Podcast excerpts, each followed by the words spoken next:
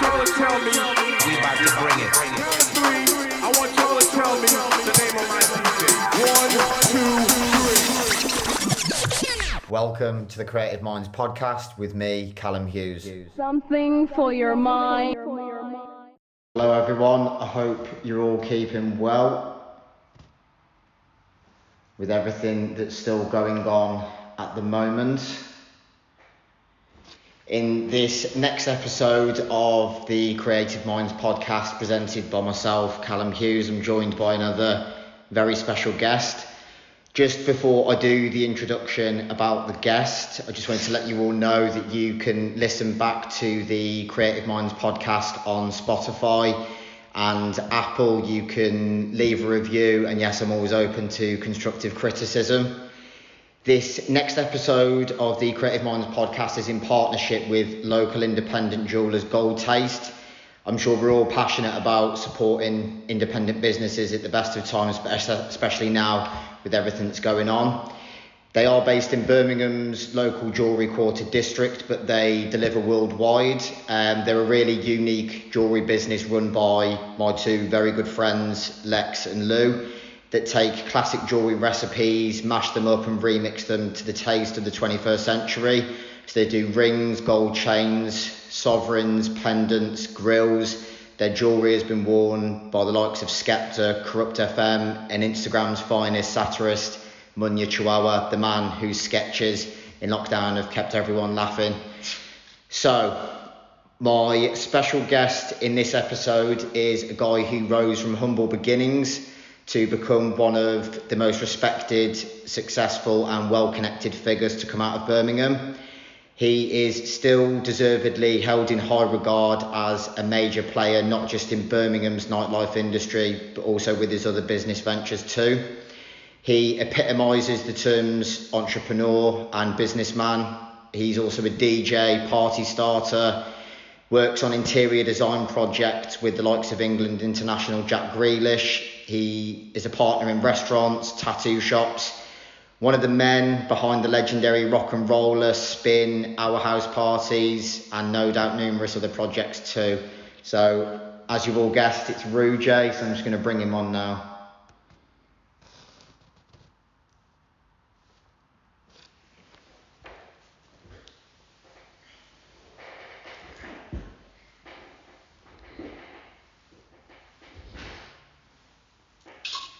Here he is.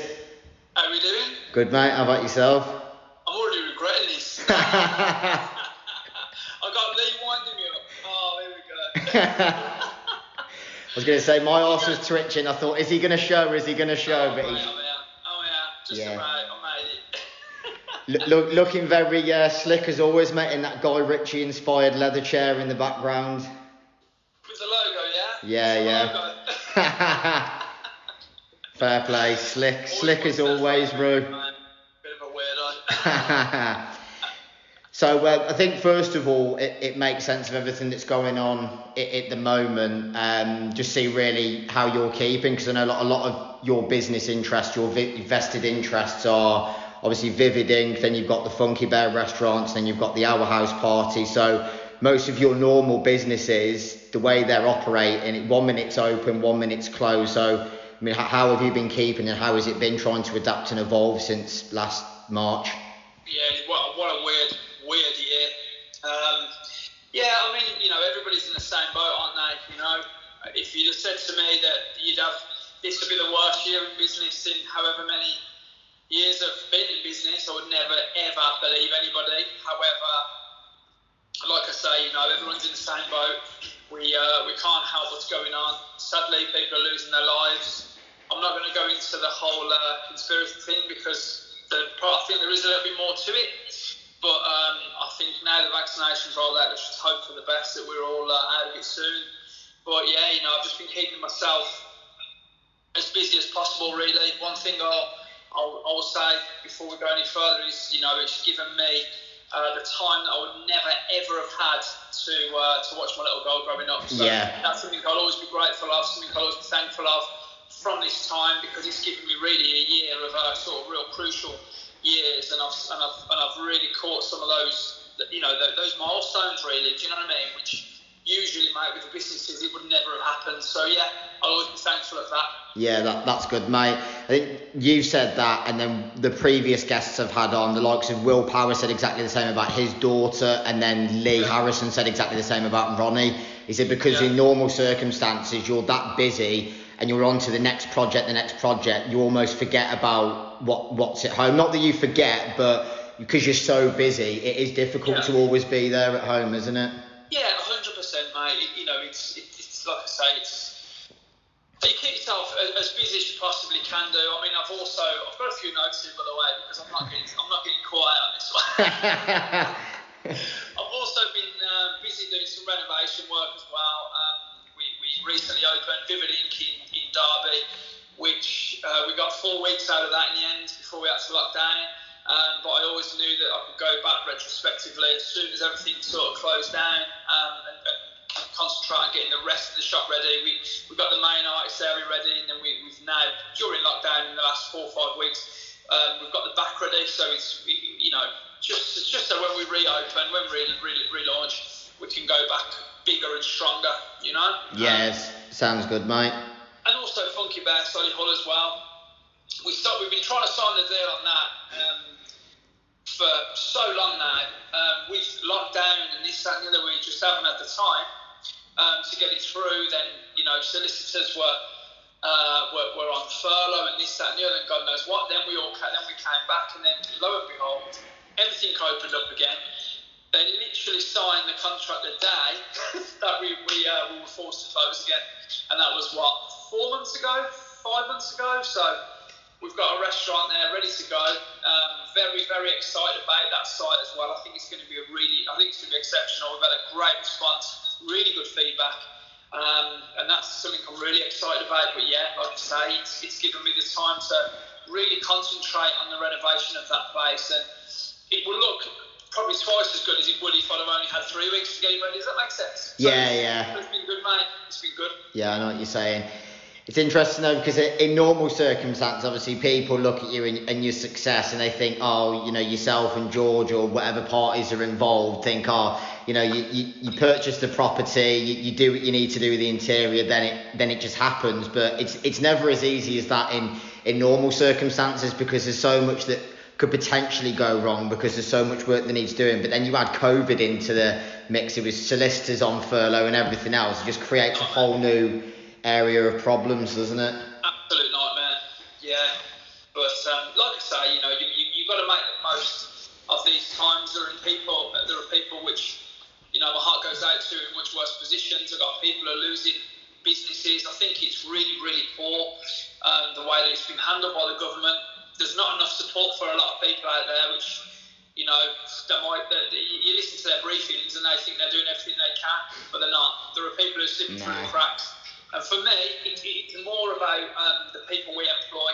That I, I, I just couldn't have it affecting, you know. Mm. Um, and we and we we've managed to stay afloat and get them paid and uh, their furlough coming through because the government want people to pay furlough and stuff, but then they're not paying it in time on time when they're saying they should. So Yeah. it's just been real, real difficult. But like I say, you know, I look around and, and um, I'm, I'm- just thankful that we've, we've, we're at where we're at. And hopefully, we get this thing now. Yeah, f- fingers crossed, mate. I'm sure the uh, the comeback. Will. I'm sure. I'm sure it'll get ten times more interesting, I'm, I'm mate. trying to talk so that the, all that stuff comes out. I've got no time left, but yeah, The pro- you, you would have been alright a couple of months ago when there used to be a one hour limit on Instagram lives, but unfortunately, mate, they've taken that limit off now, so it's never ending. So you can talk for an hour and then We've that. alcohol, we're. Yeah, all good, mate. Uh, before, um, obviously, we discuss the, the success you've experienced, um, I wanted to go back to, I mean, basically like your younger years, um, you know, even like your, your teenage years before it all um, started off. So, I mean, when you were like growing up, like, d- did you have a family that like was business orientated? Or because I know you said in another podcast you come from like really humble beginnings in is it Nechells where you, where you grew up? Nechells, yeah, Mason. eh? Yeah. yeah. Um, yeah, I mean, yeah, my, my, my dad's weren't. Uh, I mean, my dad was a caretaker um, in, in, a, in, a, in a block of flats in Masonette. We lived there. It is what it is, you know. We, we, he, he did the best he could for us at the time, I suppose. But um, in a nutshell, yeah, he, he's taught me how not to parent, I suppose. My mum and dad split up when I was like 11. Yeah. Um, and I think I think that was kind of like the, the, the motivator for me to see how my mum, when I was 11, sort of take the reins and go, right, okay, you know, I mean, I've got to look after you kids, like me and my brother, who was four at the time, and, and watching her struggle and stuff. And I suppose, in a, in a, in a way, like I just do, I just don't want that for, for my family. I don't want to see how my mum has to struggle. And I Mm. just always thought of, I don't know, I, I kind of look back at them times a little bit when times weren't great. And um, I suppose it's Spurs man a little bit, you know. Yeah. But then what I will say is, I think my dad's also the reason that I'm so into music.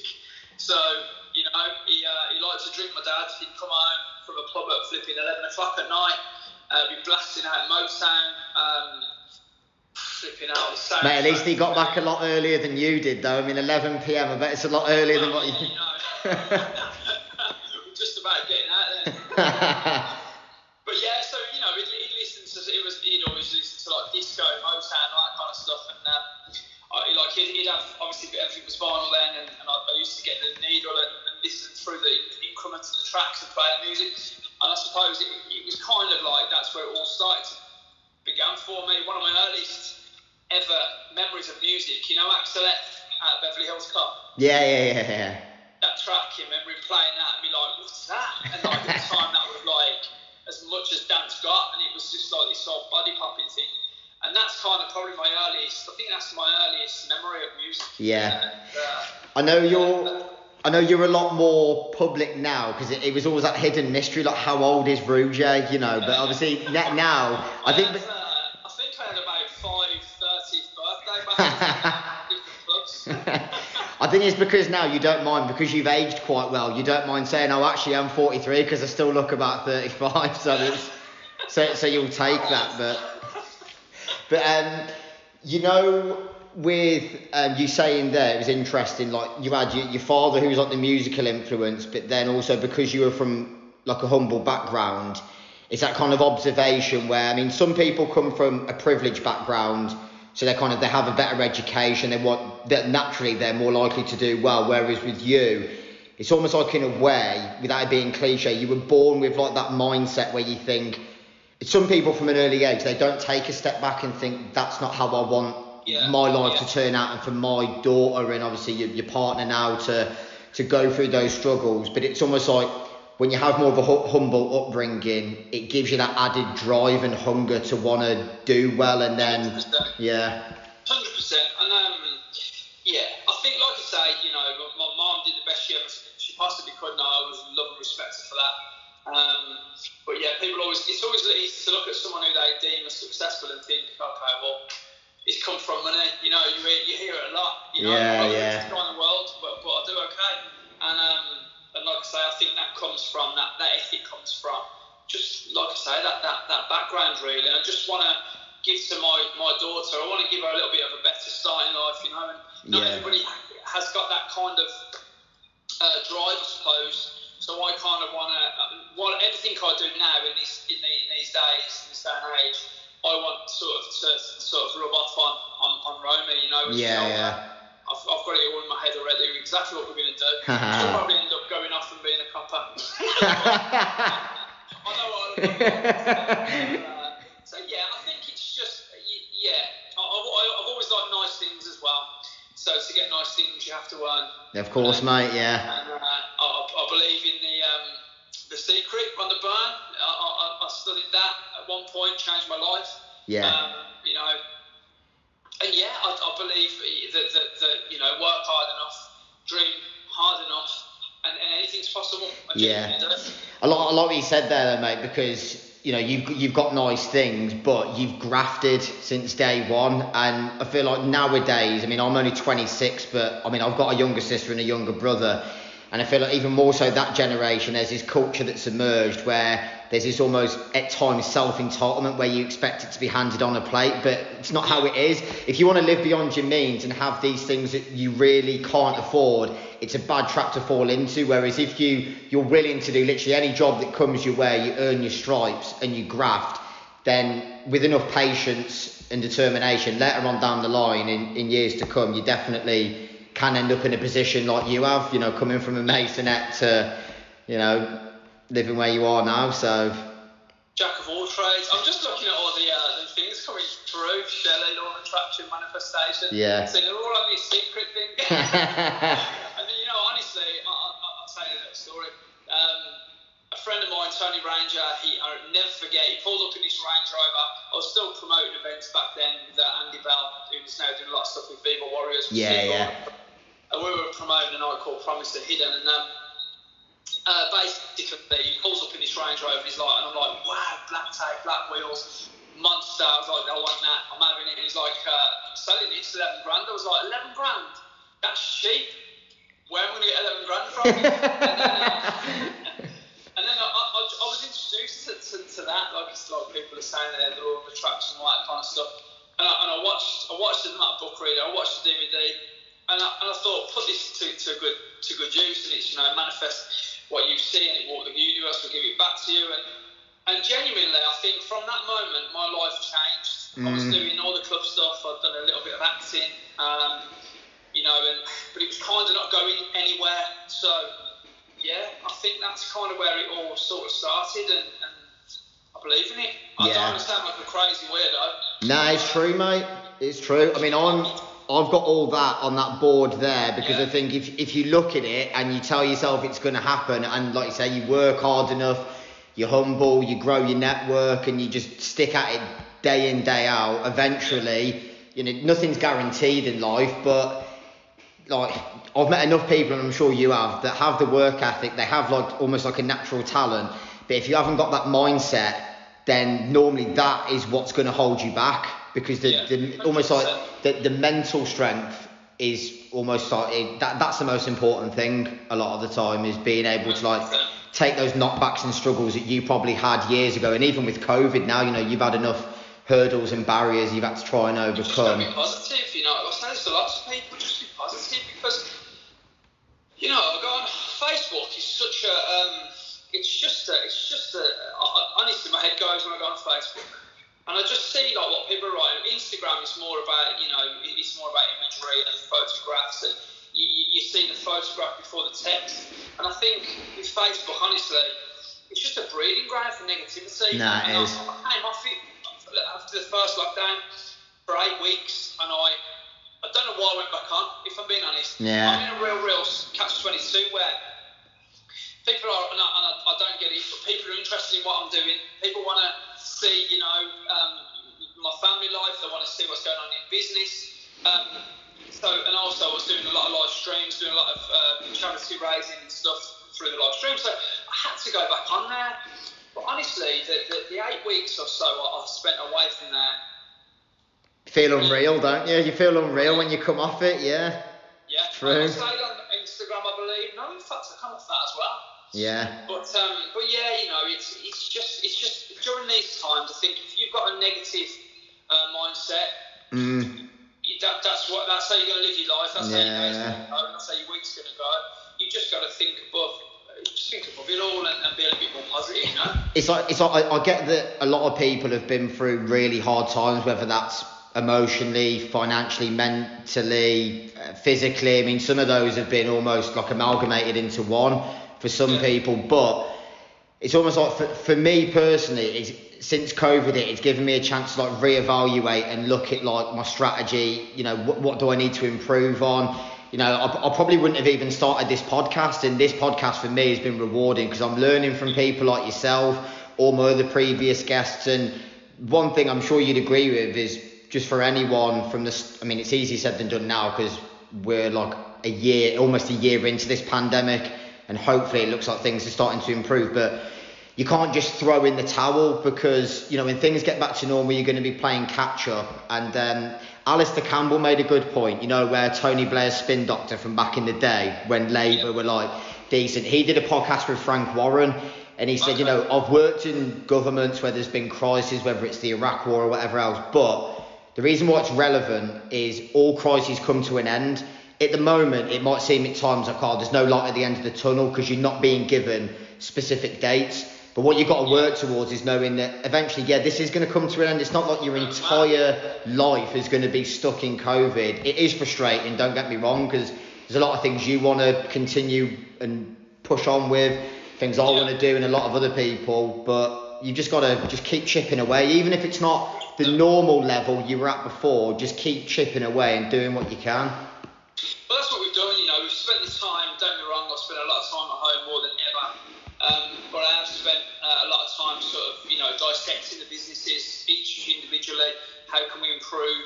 Uh, what can we do to make things better? How can we get a better taste at the restaurants? We've now um, took on a prep kitchen because we've now got, you know, three restaurants. We're looking at other sites. So to expand, you need a prep kitchen. So we've used, utilised the time to sort that out. We can then look at a franchise model, so we can start franchising Funky Bear. Is, is what's gonna gonna happen soon. Um, if we didn't get the break, we wouldn't have done that. Yeah, yeah. So, you know, you can stop, you can crumble. Don't be wrong. You know, people will be sitting there thinking, well, yeah, it all costs money, but not necessarily. The money will come next. You know, you can still plan all of this. You can still uh, go back retrospectively and, and, and look into putting these things into place. But now it's about planning, um, resetting, and going again. Yeah, definitely, mate. No. I like your point about social media though, because uh, I'm sure you you probably been in a very similar position to where I had Hannah once on a couple of weeks ago, and she was saying, you know, there's always going to be people that will make comments about your background when they know nothing about you. I suspect over the years, like you were saying before, people make this assumption that oh, R- Rue's had inheritance or he's come from money, but sooner or later, you know, you you just laugh in the end because you think, you know what, let them think that. I've had it all, man. I'm just Yeah. gonna go with the, the new Masons in, in, in Great Well. It, you know, it's not a place where I'm massively known over there, and, and I'll get talking to people. And I was driving a nice car at the time, and I, I'll never forget walking in and hearing all these different stories. Um, I, I grew up in this mansion in the middle of nowhere. My, my parents are uh, really posh and rich, and I was a I was a castaway. They give me all this money. I'm like, where's this come from? Drug dealer as well. I'm a drug dealer. I've had it all. Honestly, I've had it all. so yeah, I'll come and grab that weed off you later though, bro. yeah. Fucking hell. Crazy, isn't it? Like the, the stories that people tell, you think, you know, if you put as much energy into making these stories up about me, you know, invested that in your own projects, mate, they'd probably be multi-millionaires if they invested that much time and energy. It's crazy. no, it's true, mate. I'm glad I'm glad to hear that you came off Facebook though, because I did send you a friend request, mate, and because you didn't accept, I was crying myself to sleep, thinking, oh, bro hasn't accepted. No, I'm only joking, mate. Okay, mate. I'll let you. I'll, make, I'll make some space. Fucking hell. But um, I wanted to come on next, like the, the early years when you were, I suppose, hustling in a way, like really making those connections to get your foot in the door in the music industry. Um, Yeah. How, how different was it back then? Because obviously there's no social media, um, and did you prefer it back then? You know, the way you had to go about things to get your foot in the door. Yeah, I mean, I, I like I like people to have to work for their uh, to work to win, I suppose. And I think I've had this conversation a few times with, a few people and on a few podcasts. That, you know, back in the day, you really, really had to um, go out there, post. Uh, this is my early years of like promoting and stuff. I'd literally be posting, um, you know, motorway islands. I'd be posting Broad Street. I'd be postering just an ampo, just being an absolute nose to the council, doing whatever you could to get noticed. You know, it was it became it was almost at one point like a, a poster war. You know, money fuel us, um, and everyone would go out and like poster over each other's posters. It was fucking nuts. Um, so yeah, and, and I mean then you know you had to literally physically go. It, it was face to face networking. You had Yeah, to go yeah. to every single night of the week. Uh, I even moved to Hagley Road just in an apartment just so I could go out and do what I had to do. Yeah. Um, you had to be in people's faces, CD dropping, round shops all day, every day. You literally ate, sleep, breathe, breathe your events, you know? Yeah. Um, you had to put on the biggest acts, the biggest lineups. Um, and I'm sort of, I'm going back years here, you know, this isn't even like the time. What year was that? Horror stuff. Flipping out. I'm you always get stumped when people after years because like it was 1991 last week, I think. Um, I don't even know. Early noughties. Yeah, probably yeah. Yeah, because I started promoting uh, the steering wheel was my first proper gig. You know, my, pro- my first proper event. Um, Smiler headhunted me. Um, I was promoting for a club called Club DNA at the time, and uh, that was like a huge club on on uh, John Bright Street. It's now a strip club. Um, and, uh, and yeah, it was like 3,000 capacity. It was like the dome at the time was the big place. This was their competition. And uh, he heads up onto me and went, look, you know, um, sorry, Pete was like, I want you to come and do some flying for me. And I was like, well, I want to be a DJ. And he's like, no, no, no, I need a flyer. I'm like, okay, well, I'll be a flyer and then I'll be a DJ. And in the end, I got what I wanted. I was taking my finals in every every single night of the week. And um, in, in the end, I started DJing for him. Smile at the steering wheel then spotted me, um, headhunted me, asked me to come and DJ for him and become uh, promoter of his night. Slag was about to move out of the venue, so I did Ultimate Freedom, booking people like Joe Hunt, um, Danny Wing, uh, Mark Jarman, Jem Atkins, all the sort of big players now of, of, of old. Um, no offense, Joe, you're still doing all right. Um, but yeah, uh, and, and then and then yeah, this, I'll say that's probably my first proper gig then. And like I say, you had to go and fly cars, Yeah. fly at clubs. It was proper street Graft. marketing. Mm. Now, I mean, it's, it, you put you put you put a post on Instagram and Facebook. You know, today we've reached Yeah. so many people. I've been a bit lax promoting this podcast today, but you know, you reach so many people just by putting one thing up one day. You know Yeah. I mean? So for me, I think I prefer the old, uh, the old, the old style. It was much more fun. There's a lot more competition. Yeah. It was ruthless, but back then, I mean, the, the club industry was booming. You know, you, there was that many nights on every day, every night of the week. I'm not just talking about weekends, Monday, Tuesday, Wednesday. Every night there was something on. Sunday, Studebakers. It was it was insane. Saturday, mm. Moneypenny's. We were, were doing Promise at Hidden eh, up against Miss Moneypenny's, but Bushka at Code, and these are all 2,000 capacity venues, you know, and, and they were all filling them. And so yeah, you had to work for your crowd. Yeah, It was, uh, it was hard work. It was hard work. You are right though, mate, because I think especially back then you saw like who was the cream of the crop and who was properly invested. You know, to, to physically put yourself out there. I, I know it's good in ways that you can do it from a phone now, whether it's through working out the algorithms and the marketing behind Facebook and Instagram. But you know, actually going out there face to face networking, I think has definitely been lost, and I think that's where a lot of up and coming people now where they go wrong because they rely so much on social media rather than making that effort to, to go down to a night that you want to DJ at or or Yeah. promote for. And you imagine like even though now you've got your other business interests, you probably still get God knows how many messages of people saying, oh, I've got a mix for our house and you'd be like, Oh, have you actually come down to the night? And they say, Nah. You know, you, you gotta you gotta make that effort to actually go down and support. It's hard, mate. I mean, people, people. I mean, these days, no offense to, to, to DJs coming through, but it's not hard to become a DJ anymore. You know, back in the day, you, you had a set of techniques. I'm not going to be that guy who's like, oh yeah, you can mix on a CDJ? Yeah, yeah, yeah. But there's a lot more. Uh, it's a lot hard, more hard work in mixing vinyl. And uh, you know, you, you couldn't just go on an MP3 site. Like now, people will go on the top 10, like Low Steppa. Uh, download his top 10.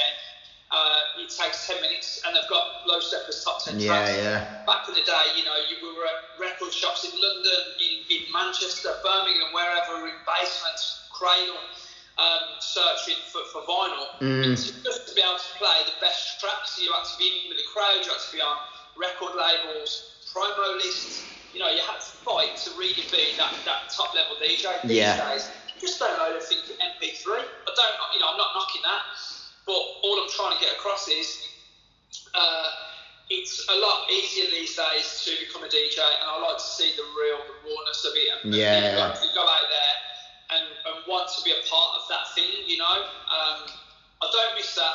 I don't miss that. um, yeah, it's like I say, I just know how I was when I wanted to become a DJ. Yeah. You've got to go, you've got to support, you've got to know the music, you've got to know the people, and you've got to be in people's faces. And if you're not, you haven't worked hard enough. Yeah, totally agree, mate. It's, it's a good point you made there, and um, Joe Hunt said the same. I mean, I've done a lot of work for Shorterz over the last few years. You know, the DJs that are still around now, like Um, I know you've come away from it a bit compared to how you were years ago, but you know you still DJ now. Um, you know your Joe Hunts, your Tom Shorterz, those kind of DJs that you know been collecting records, going say not just Birmingham but Manchester, London, like sourcing those records that nobody else had, and that's what makes you stand out from the crowd. If you're just playing the same Beatport top tens as every other DJ, then you know you might have five minutes of fame in Birmingham, but sadly, you know that longevity isn't really gonna happen. Uh, definitely, mate. But um, coming on from that, so you said steering wheel was was the first one because Joe said like you, I think you booked him, didn't you? Uh, Yeah. Back then, yeah. Long time ago. but Go uh, where- I'm where- Joe's about 72, you know. That was another mystery as well because I thought, you know what, is you can't ask a woman their age, but you can't ask an old school promoter his age either. So I thought, No. do I ask Joe his age? And I think I found out in the end. I think he's, you know what, I still can't remember how old Joe is. It's a mystery. He's probably older than me. He's about 44, 45. Yeah, so, something like that. think so. Um, but you, you know, after steering wheel, where did it take off from there? Was it kind of like that was the brand, and then were you DJing for other brands, and then you started like spinning rock and roller at the same time, or Yeah, well, no, spin, sorry, the steering wheel changed to hidden. right? Um, Eddie was promoting, uh, Eddie, Eddie was basically uh, promoting hidden. He came in, I thought I was going to get kicked out of my ear. And Eddie was like, right, uh, I want you to do Friday nights. I want you to create an event which is like aimed at Birmingham people because we're going to do, um, do they do? Peruvia on Saturday night. So I want you to do a Friday night. It's going to be aimed at, you know, like say, uh, like the, the click. So I called it the click, the click. Um, and we were booking like DJs who were kind of semi getting there, not quite there, like as in artists, Yeah. um, but, but sort of renowned. And then we we book a load of resident DJs, and it took off. Who were you booking like- back then, Ru? Who were you booking back then? Who was a booking? Yeah, yeah. Think who we had. Like people like, oh God, like I say, it, it, it was quite. A, it was a current thing at the time. It wasn't really about big artists. That wasn't. When we did the Saturdays, it got to that level. But the Friday took off, like huge. We um, there was a lot of competition at who I was resident for on Friday, which I had to leave my residency and then almost be in competition with. This is the trouble with the club industry, you know, you're never going to please everyone. Yeah. And it was hard because um, you had to kind of be a little bit ruthless to get to to get what you wanted. Yeah, of course, mate. to, I to give up two residents on a Friday to essentially put an event which would be complete competition with them, um, just to keep my foot in the door at Hidden. We did really well. The Saturdays didn't do really well. Eddie ended up leaving and giving me Saturdays. uh, or Sydney giving me Saturdays who owned the venue. And we did an event called Promise. Now, that was the one where I would say I, I started to really kind of make, um, you know, a name for, for myself in Birmingham because I was booking people like Junior Jack and Kid Crème. No one had ever booked him in Birmingham. Um, I got Sandy Rivera, Alistair White, who became a resident, Seamus Haji from Big Love Records, and then Toolroom um, gave us the uh, exclusive residency. Defected Records gave us the exclusive residency. We booked um, Martin Solveig. Mad. You know the track Most Precious Love? Yeah. He dropped that. First time he ever played it was at Hidden. Fucking Um, hell. I remember him dropping it and being like, wow, that's fucking true. it's like, you know, to this day, it's an absolute classic. Um, so yeah, you know, it's uh, we, we, we booked, like I say, some of the biggest names in, in, in the uh, in the world of music then, and it, it kind of all sorts of take off. And then we, we then came with the Mud Club. Uh, Mud Club was way ahead of its time. We, we really introduced the dirty electro kind of sound to Birmingham. Um, and we, we kind of become the pioneers of that sound. Yeah. Myself and Andy Bell created a name for ourselves, Too Dirty. Mm. Um, and we played on four decks, and like you, you know, again that real dirty sort of tour room sound. And um, and like I say, everyone come to Hidden, and then Mud Club was at the Moon Lounge, probably about I don't know, um, 300 capacity it was, so it was Yeah. quite intimate. But you knew everyone was going to be there at the time. Everyone's on the same level. Everyone's in the same. Everyone's thinking exactly the same. And it was just an amazing, amazing night. Yeah, yeah. talks about it even now. Um, Just to give a bit of context, where where were these places? 'Cause I mean, I know some of them because I, I didn't move here till about five years ago. So obviously that Yeah. was that was before. So some of them now are either boarded up or they're charity shops or they're whatever else. So what where were these places? so the Moon Lounge is underneath what's now Bamboo. Right. Okay. Hidden, Hidden used to be three levels. It used to be what's underneath Bamboo now, which was their Moon Lounge, and then it was Bamboo. It was the middle, and then it was the top floor. So it was literally, a, and, and it had a basement. It was massive. Mad. Um, we had some events where we put we called it the Bamboo and Hidden Super Club, and we literally had the whole venue open um, with DJs on every floor, Hed Kandi on one floor, which was huge at the time. Then we had like Defected on the top floor, and then um, different brands in the basement. And you know, we were putting three and a half, four thousand people every week, queues around the block. It, it was it was brilliant. You know, you think back now to what we were. Uh, so I've just seen Lee, Lee starting to comment now. I'll see you later, Roo. My name is saying Mud Club, yes. Um, honestly, Mud Club was is what was was a, a class class event. And then, like I say, and then uh, following that, then what come next? Um, what year are we at here, mate? Roughly. you know, I don't even know. 2005, I reckon. Okay. 2005. Just a bit 2006. of bit of context. I was just starting secondary school, mate. Jesus Christ. um, yeah, I can't even think. Do you know what, mate? The problem is everything is a blur. Yeah, yeah. had- I had to write some stuff down. In fact, let me just go into my my my, uh, my notes because I'm gonna need them. I've tried to, I've tried not to use these Yeah. notes. There. Here's a question though for you, Roo. You know, in terms of the transition from how the culture was back then, because like you say, there was nights on in the week where it was Ramo, it was popping. Then you had your Fridays, which were busy, your Saturdays. Yeah. Do, do you think in terms of like the culture change, do you think it's a, do you think it's a combination of like even pre-COVID, money is tight for people with the economy. Not everyone's got the money to be able to afford to go out your Friday nights, your Saturday. So people are a bit more selective about what nights. And do you think the council and that, you know, the tightening of restrictions has made it harder? What what do you think it is about how it's? I don't know. I, don't think it's any of that. I think it's music. right? I think I think when we're talking 2005 to, to 2010 was when I was doing my, my you know the, the biggest events I've done. Rock and roll, I kind of come into that era as well. Um, house music was huge. House music was huge. You know, like you, you put Radio One on, and every track would be like a big piano uplifting track. Put Radio One on now, it's all R&B. It's all Mm. uh, but don't get me wrong. I like that music. I listen to it when I'm driving and stuff, but it's it's not what I want to go and listen to in a club. Yeah. Um, and it's difficult to find them places now. You know, like I say, when we were doing rock and roller, there was probably that was kind of the, the warehouse sort of uh, era sort of crept in, and everything was about big warehouses. There was a warehouse project. Um, there was there was there was the there was the Rainbow Warehouse. You know, rock and roller, for example, was in um, under Arches, the Arches of Digbeth. You know, and we're talking. It was literally uncovered. Um, we did this event. Micky Slim, uh, Will Bailey, now Low Steppa, um, myself, and Alex Schmitz all did this event together. Um, bit of a men- Lee McDonald pulled together and look lads, I want to give you a 12 weeks of summer. Let's do it under the arches. What do you reckon? So we looked at it. I mean, between the four of us, we've got some play when it comes to putting names. We were like, yeah, no brainer. Yeah. But then this is like the middle of like the, the, the uh, middle of the night. But we forgot you get rain. You know? And the first event was amazing. We had Sonny Fodera um, opening for us. It was it was an amazing night. Like I say, it was all under the arches. The sun was rising.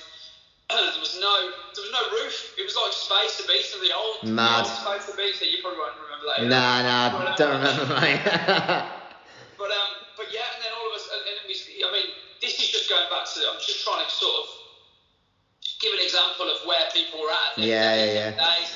People that have been to Miss Moneypenny's, people that have been to Babushka, to, to you know, Hidden, Mm. Bam- Bamboo, all dressed to the nines, but then they're coming to this dirty. you think it's a different uh, kind of experience, like because you Yeah, offered that so different kind of You experience. know what I mean? Yeah. And then I'll never forget the one night, I think Joe Hunt was playing, I think it was Joe Hunt, and it started absolutely pissing down at 5 a.m.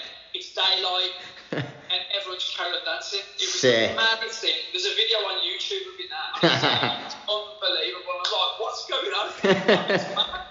But yeah, I mean, just getting back to the original thing, I think yeah, I think the music has a huge thing to play yeah, these days, and because the you know a lot it's, it's gone very R and B led. Um, I just don't think it has that that people don't have that desire and that passion to go out and dance to it as much as they used mm. to. You know, if you walk into the arcade and it would be absolutely popping. Like, yeah. All the clubs have been queues around the block. Now, if people say to me now, where should I go? The Harrison's event. Yeah, so, yeah. So, true. Because there is nowhere else to go, you know. Mm. So I had the conversation with Lee about mobile phones and the dance floor, and he said from from a commercial perspective, it helps, but I feel like in the underground scene, it has Lee, remember, Lee remembers that night. it, it has created um, like a bit of fragmentation on the dance floor. I mean, whenever I do like the, the odd party, I like for people not to be on their phone because you create more of a natural connection between people when people aren't trying to get the best video or the best photo instead they're actually living in the moment and experiencing it but times have changed mate so Yeah, it, it, you know, I, I get it. You know, every, I mean, it's, it's the same with anything. No, you know, you, anywhere you go, everyone's got a phone. Everyone's on their phone. Everyone's. It's it, it, it, it's sad, but the the worst of it is we all do it ourselves. yeah of course we do mate Yeah. You know yeah what I mean? It's just it's just how technology moves on, and it's where we're at in life. say that again mate I wasn't sorry I wasn't listening to you I'm looking into my mind. but yeah, um, but yeah, like I say, you know, it's, it's just the way that life evolves, and, and it's just it's quite sad really when you think about it. But at the same time, it's almost like people you see sometimes. I used to laugh. I'd wake up on a Sunday morning, so I don't really do the Saturday night thing anymore if I DJing or anything going on. And it, you go on a certain girl's story, it's like you were there with them. yeah yeah It's mad. Yeah, I know.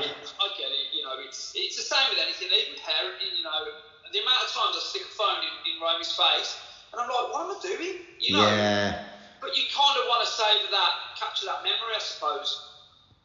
It's just where we're at. Yeah, it's true, mate. You know, you're saying about Sonny Fodera, because obviously he's absolutely massive now. When you were booking those kind of artists back in the day, because I know you had some serious residents, never mind the headliners. See, because you have that kind of vision and your observation, like with business, but also with music, about who you you know is probably going to go all the way. Who were the kind of artists you were booking back then, which you kind of knew between yourselves, like they're going to be big in future? Yeah, Dan Dan Eats Everything. He's gone. He's huge. Yeah, like yeah. Radio One stuff. Uh, I think I gave the first booking to James Hype in Birmingham as well. Um, we had Example as well, but I mean he was he was kicking out number ones at that point. Yeah, But, yeah. uh, we brought Example to the uh, Rainbow Warehouse, 2,000 capacity. Now he was selling out arenas. He was selling out, um, you know, flipping out football stadiums at the time. Mm. But he agreed to come and do this intimate gig for rock and roll, and no one believed it was going to happen. And honest to God, I'd say it's probably hands down one of, if not, probably top three events I've ever done. Yeah, yeah. He literally brought it. Yeah, was I don't think I've ever seen in a club. The energy in that room that night was unbelievable. Um, Yeah, yeah. So yeah, I mean, there's a there's a there's a number of. I mean, even Will Bailey, you know, he was our partner in rock and roller, and look at him now, Low Steppa, absolutely smashing it. You know, he's, Yeah, he's yeah. so well for himself. He's just on a radio on Essential Mix and uh, lockdown in, so I, I felt bad for him. But it, when we re, when we go again, it, it'll all open up for him. Yeah. So, Nah, definitely, mate. I'm trying. I'm trying to think off the. T- I'm trying to think off the top of my head, the name of that example tune. Um, it was one of his earlier ones. Nah, it wasn't Love Kicks. It was before that. It was the one where he pull. He tells a story where he pulls the bird and he and he falls asleep and he meets her for, for like a pizza. But it he's like a proper storyteller tune. Can't remember, I'm mate. honest, I'm not massively into his music, but You just you just knew he was gonna pull a crowd. I knew he'd pull a crowd, and he did that massive one as well. It- it's Uh, interesting, though. It's interesting what- well. Say that again, mate. We had, we, had, we had Ms Dynamite as well. Ms Dynamite come and played. As Mad. Well. She uh, come and done a little. That was at Sound Control. That was another brilliant venue. Yeah, yeah. Um, about a thousand people for that. It's just mad, you know. You think Yeah. back at some of the people we've had. Yeah, you know, they were the days. Yeah, I, mean, I, fir- I first remember listening to Ms Dynamite. I think it was she did the ma- one of the main tunes. Go quietly, Ed Ryan. That's the one you're talking about.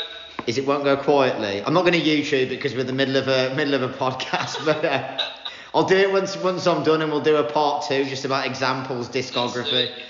But um, now it's interesting what you were saying there though about you know normally Example was playing massive venues and arenas. In terms of you drafting some of those artists in, was a lot of it you building kind of authentic relationships with either the artist or their management and their agents? Because you know, not everyone can pull in an artist like Example to do more of an intimate gig when they're used to selling out stadiums and that. Yeah, like I say, I think it's a mixture of, you know, you had four of the main players in Birmingham at the time. Micky Slim doing his own, he was huge, and you know, he had tracks himself, number in the top 10. Um, Low Steppa, as I said, he was doing tours all over America at the time. I was doing a lot of the Birmingham stuff. Like I said, I had the, I had the contracts with Defected Records, with Toolroom.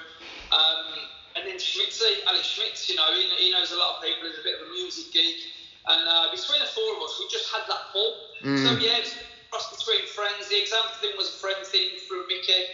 Um, we had Majestic do a lot of stuff as well. Used to jump on all the Ibiza stuff with us. Um, yeah, you know, some of the some of the a lot of the people we had for rock and roll, like Audio Bullies and think, people like that, it was it was more of a friend, more of a kick thing. Yeah. But yeah. rock and roll became such a name and a brand after the 12 weeks. We had to carry it on. It ended up lasting for three years.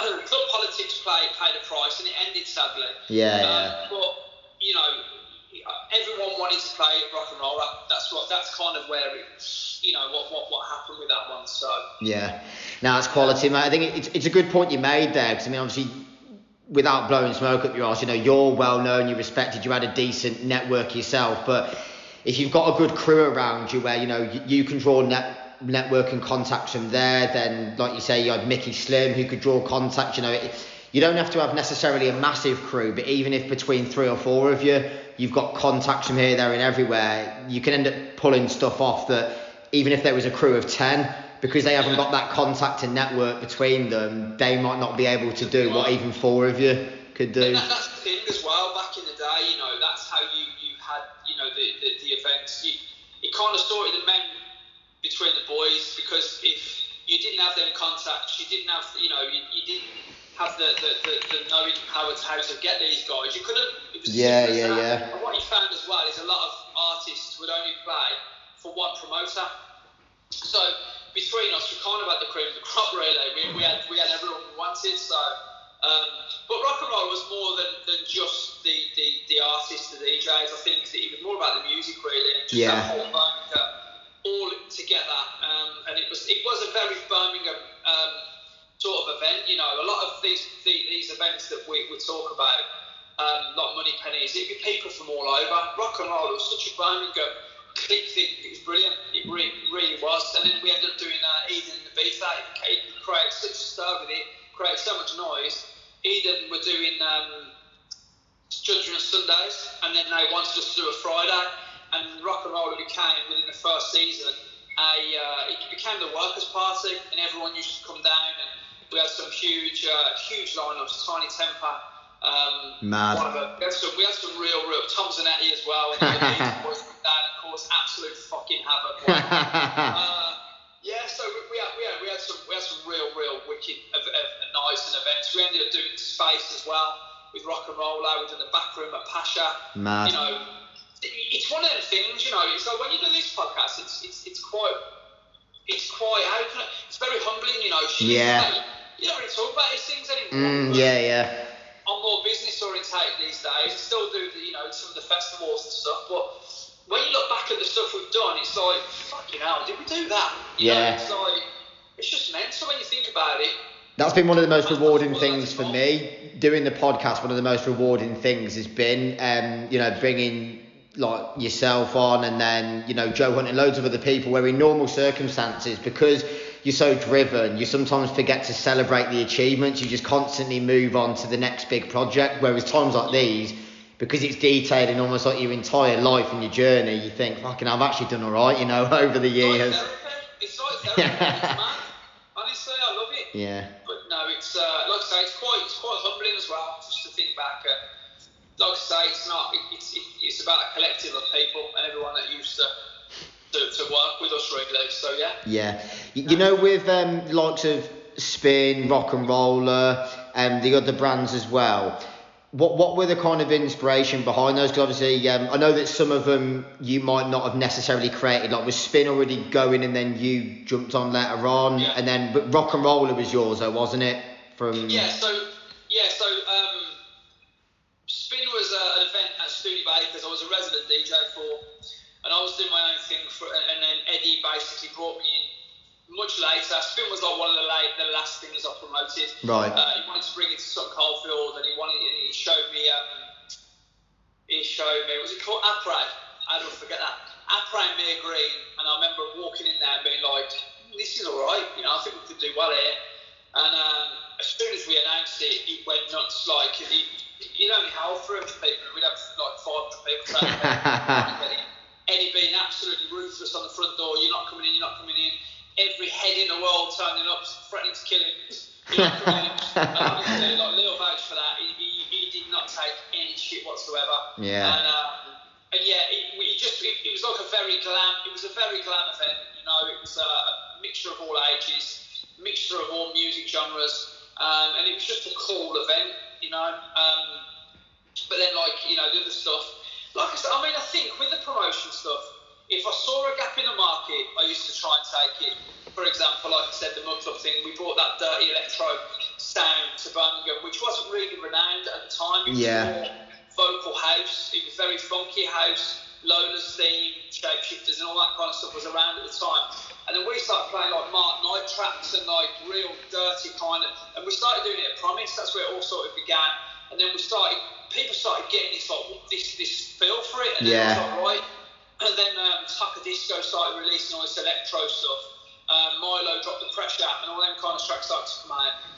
And we created this, this uh, after party, myself, Eddie Bolton, Carl Joe, because they were running Bamboo, I was running Hidden, um, and we just did this. Owen, um, we got the Moneypenny's boys involved, and we all literally just brought all of our crowds uh, into Moon Lounge, and we had this just after party of electro music, and it was just something you never heard anywhere else. Some Yeah. and went, this is shit going, but most people came and went, this is amazing. It Yeah. so huge, You had to move venues, and I think sometimes that's the problem you have, you know, you, you, you outgrow what it was, and you, you lose the kind of uh, reason why you did it. And then you, Yeah, you know, yeah. of a sudden it's like, well, we could put a thousand people in, and that's when it starts to lose its identity, if that makes sense. And Nah, it makes sense, mate. Looking back in hindsight, I think a couple of times, if I could turn back time, I'd be like, right, okay, don't move to that venue, stay there. Yeah. It's, it's good, you know. So it's one of them, really. Yeah, I know what you're saying, mate.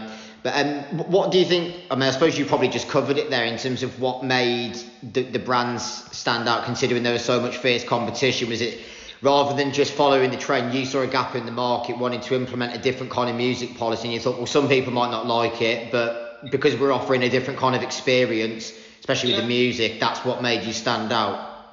music and production as well. Production Yeah, is yeah. a huge thing as well. You know, you, I hate when people put an event on, they put a DJ in the corner and they charge 20 quid to get in.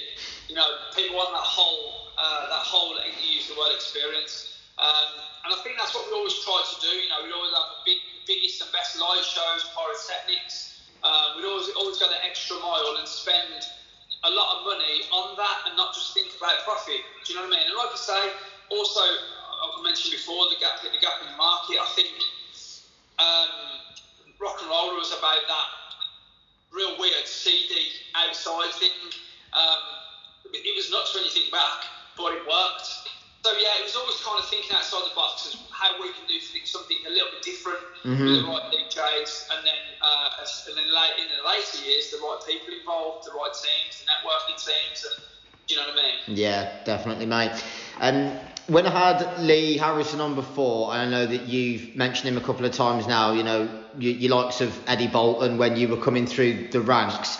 Um, how influential were figures like Eddie as, as a mentor, I suppose, in, in your life, not just business? Um, you know, when you were finding your feet and maybe, um, you know, whether it's with, with guidance and just going Yeah. going to that next level.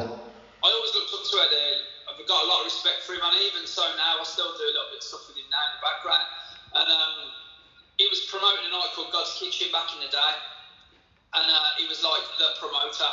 I never met. He, he had this like Steven Seagal sort of slick back ponytail, man. I was like, "Who's that guy?" and then like, everyone was like round him, oh, let me in, I want to get in, you know. And, and he started, remember, he come up to us in Godskitchen, which, you know, it was an amazing night. Godskitchen was like phenomenal. Everyone had a few beers and whatever. And, uh, you know, all these trance DJs, Paul van Dyk, just something Bone never seen. And uh, Eddie was the main guy. And for me, that was like, wow, like you've got so much power. And I always remember thinking, I want to be just like him. And uh, just watching the way that he used to um, operate and the way that he used to sort of, you know, go about his business, the way he used to promote and market, I, I learned a lot from just watching him, really. Mm. Um, like DJing for him and doing spin at Studebakers, which again was for me at the time such an amazing accomplishment for me because it was this like huge club on a Thursday night. Everyone used to go to and all the big boys were playing and then I was sort of having a little bit myself and it's like oh my god I play all these like big DJs um, so yeah I think I think what he then and then obviously working with him what he taught me was loyalty loyalty. And, and that's one of the biggest things that he's ever taught me and, and I'll never forget. Don't jump ship stay where you are, you, you, you'll do okay, you know. So that was like, that, I'd say probably, yeah, I'd say probably the law, law is the biggest thing he taught me. Um, and, and also just to always, no matter what happens, look after your staff. If you've had a night where you've lost a thousand pounds, find the thousand pounds find find pay your staff. Yeah, yeah. Without them, you've got nothing. And a lot of people, even in this day and age, if they're not earning, no one else is earning, and it's not the way it should be, you know, and that's why that's something he, he, he taught me. and It's always stuck in my head. Yeah, yeah. Now, to be fair, I, I was exactly the same. I think I, I remember when I was younger, when I was trying to hustle, I was probably about 14, 15, doing um, doing some gardening for a neighbour, and my old man like clipped me because I think I took the money before I did the job. Like the, the guy, like he was a bit of a pisshead, so he like gave me the money, and my dad he goes, nah, like you, know, you got to do things properly. Um, I don't know, it's like it, it's slightly different to what you were saying, but um, you know, even with, you know, you did the, the, the charity events, you know, you, you still made sure that everything was covered, uh, you know, before before things were sorted. And that's de- it is definitely a big thing because otherwise, you know, you earn a reputation for the wrong reasons if you end up, you know, cutting, especially financially is one of the biggest things. If you fuck people over financially, you know, it's not going to bode well in, in the long That's run. true. No. It's 100% true, mate. People, people Definitely, Espe- especially in times like these in COVID, because people look back more, and you know, there are cases where I think one one or two things I've noticed with COVID is there's people who a couple of years ago would have had like no time for me or a lot of other people. Suddenly the mindset changes, and it's because the tables have turned. It's because when times are hard and those people need help, you think, well, fucking hell, mate, where were you a couple of years ago? Like the times were good, and you didn't you didn't want to know. So, yeah. But um, the next point was, I mean, we, we've discussed um, quite a significant part of your career there with the music side. At what stage did you feel then that you were hungry for, for a new challenge away from the music industry and you wanted to venture into different areas of business? Um, I mean, I've done everything I wanted to do. You know, I had an amazing um, time during my party days. I promoted, you know, my promo- all, all the events that I did without blowing trumpet were always sort of the best that they could be. We always filled them. I, I'm very humble to this day, and I, I still, you know, I, I, I count my blessings every day as to how many people support me and what I do in my business and anything that I'm involved in. And I, and I really genuinely do, hand on heart, appreciate everything, every, all the support people give me. Um, so yeah, I think it kind of got to the point where I was like, right, I've done everything I wanted to do in that industry. I've promoted all these events, I've booked all these DJs, I've DJed at all of these club events, I've DJed Space, Pacha, um, DJed all over the world, North Korea, South Korea, we've done North Korea. yeah, honestly, mate, the, the amount, there's some funny stories about that as well. Um, You are taking the piss about DJ in North Korea. No, I don't believe you for that one. Not North Korea, surely. No, seriously. We done a rock and roll tour. We done a rock and roll tour. Never. And a, and a DJ, listen, wearing a pair of camo camo trousers, and I didn't realise it was against the law. But we're in this festival. I've been picked up by the driver. We're all had a few drinks and whatever. Turned up, got out the, got out the, I'll, I'll tell them, I'm halfway through I might as well carry on got out the got out the car and, and they literally looked at me like we've driven an hour and a half to get to this place in the hotel. They're like, "What are you wearing?" Like, this Korean guy, this Korean promoter is like, "You can't wear that." I'm like, "Why?" And he's like, "You can't wear camera in Korea." I'm like, "Why?" And he went, "You do understand that South and North Korea are like." like I've just left my hotel room. I'm in a great place. Leave me alone. So. Get excited. Stay there. And then I took the top off and Jilted Royalty t-shirts. Don't you remember Jilted Royalty Jay Reid uh, brand? He gave us these tops to go out there, and it was basically a picture of a stormtrooper's helmet. And you know the Star Wars, uh, the Star Wars the logo from Star Wars, yeah. And he's like, "You fucking killing me? You've got to turn your t-shirt round." Uh, so yeah, that was quite funny. All I've got this image of is like them doing this military parade, like Kim Jong Il, all these massive rockets, and you just DJing house. We played a few bangers, mate. Fucking hell. Honestly, when you said that, I thought, nah, he's pulling my leg with that Korea story. But Lee, Lee Harrison's It's- just. Mate, it's on YouTube. Go to YouTube, Rujay, Korea, and you'll see it. And you'll see my t-shirt as well, backwards. Yeah. Just to confirm, when you type in Rujay Korea, not C A R E E R, put in K O R E A. That's the video you're looking for. God knows what'll come up if you put C-A-R-E-E-R. Oh. Ah, Christ. Pro- mate, probably be probably be more entertaining than that Korea trip. What was we talking about? What was the What was the initial question there? Oh mate, not a clue. Not a clue, Oh mate. yeah. So basically, um, it was why uh, what motivated me to business. So yes, I'm looking at it. You know, I've DJed a long time. Honestly, some of the artists I've DJed with as well, Erick Morillo, Roger Sanchez, warming up for Morillo. I'll never forget. And he's turned around, he looked at me, and he went, "That was a cool set. Thank you." And I was like, "What the fuck? He's just thanked me." Yeah, yeah. But yeah, you know, rest in peace, Erick Morillo. But uh, you know, and then I was like, well, what do I do now? And, and a lot I thought I, I don't want to pull away from the, the music industry completely, but then as much as the money's good, it's not consistent. And I was like, I need to really think now about settling down. I've had my party times. I've done all the, the you know, chasing girls, and you've got to really settle down now. And, and that's when I kind of started thinking more about um, family and wanting to wanting that that family life. And I think it was all from there really. And I just thought, well, you're not going to find all that doing this. So I started looking into different stuff. Um, and it was really by chance that uh, Andy from Vivid Ink, um, basically, I know his girlfriend Kelly, and um, I think I, I was getting tattooed. I'm not going to mention the artist's name. This was at another studio in Erdington where I got heavily tattooed. Yeah, yeah, yeah. And it really messed up one of my tattoos, like really bad. And I was like, "What? What's that about?" And it so Oh. I happened to put a stand up. But this is that thing that talks about everything happens for a reason, and you know, manifestation and law of attraction. I posted on Facebook that day. I need to change artists. Anybody recommend anybody? And Kelly reached out and says, "Go and see this guy." And basically, me and my fella, they weren't married then. My, my boyfriend's got a, a place that just opened in Birmingham, and it was filming in Birmingham. Um, he looked nothing like he looks now. And uh, I went in there, and there was a guy called Russell, and he was a brilliant artist, and uh, he fixed his tattoo for me. And he started doing loads of work for me. And I was sort of in between rock, uh, Ibiza, rock and roll Ibiza and, he, and, he, and, and the UK. I was backwards and forwards all the time. So when I was there, I was getting tattooed there. And it just kind of like, he had a couple of artists, and I helped him fill his, his diaries through social media and stuff. And he just randomly messaged me one day when I was in Ibiza and said, Do you want to start a business with me? I want to open a shop in Sutton. And I was like, Yeah, why not? Yeah, and, uh, yeah. So yeah, that's where Vivid in Sutton Coldfield was born. What year was that, 10 mate? Hey, What year was that? well, that's 10 years ago this March. So, Oh, okay. so yeah, 2011. Yeah. And uh, you know, at the time I was still doing spin.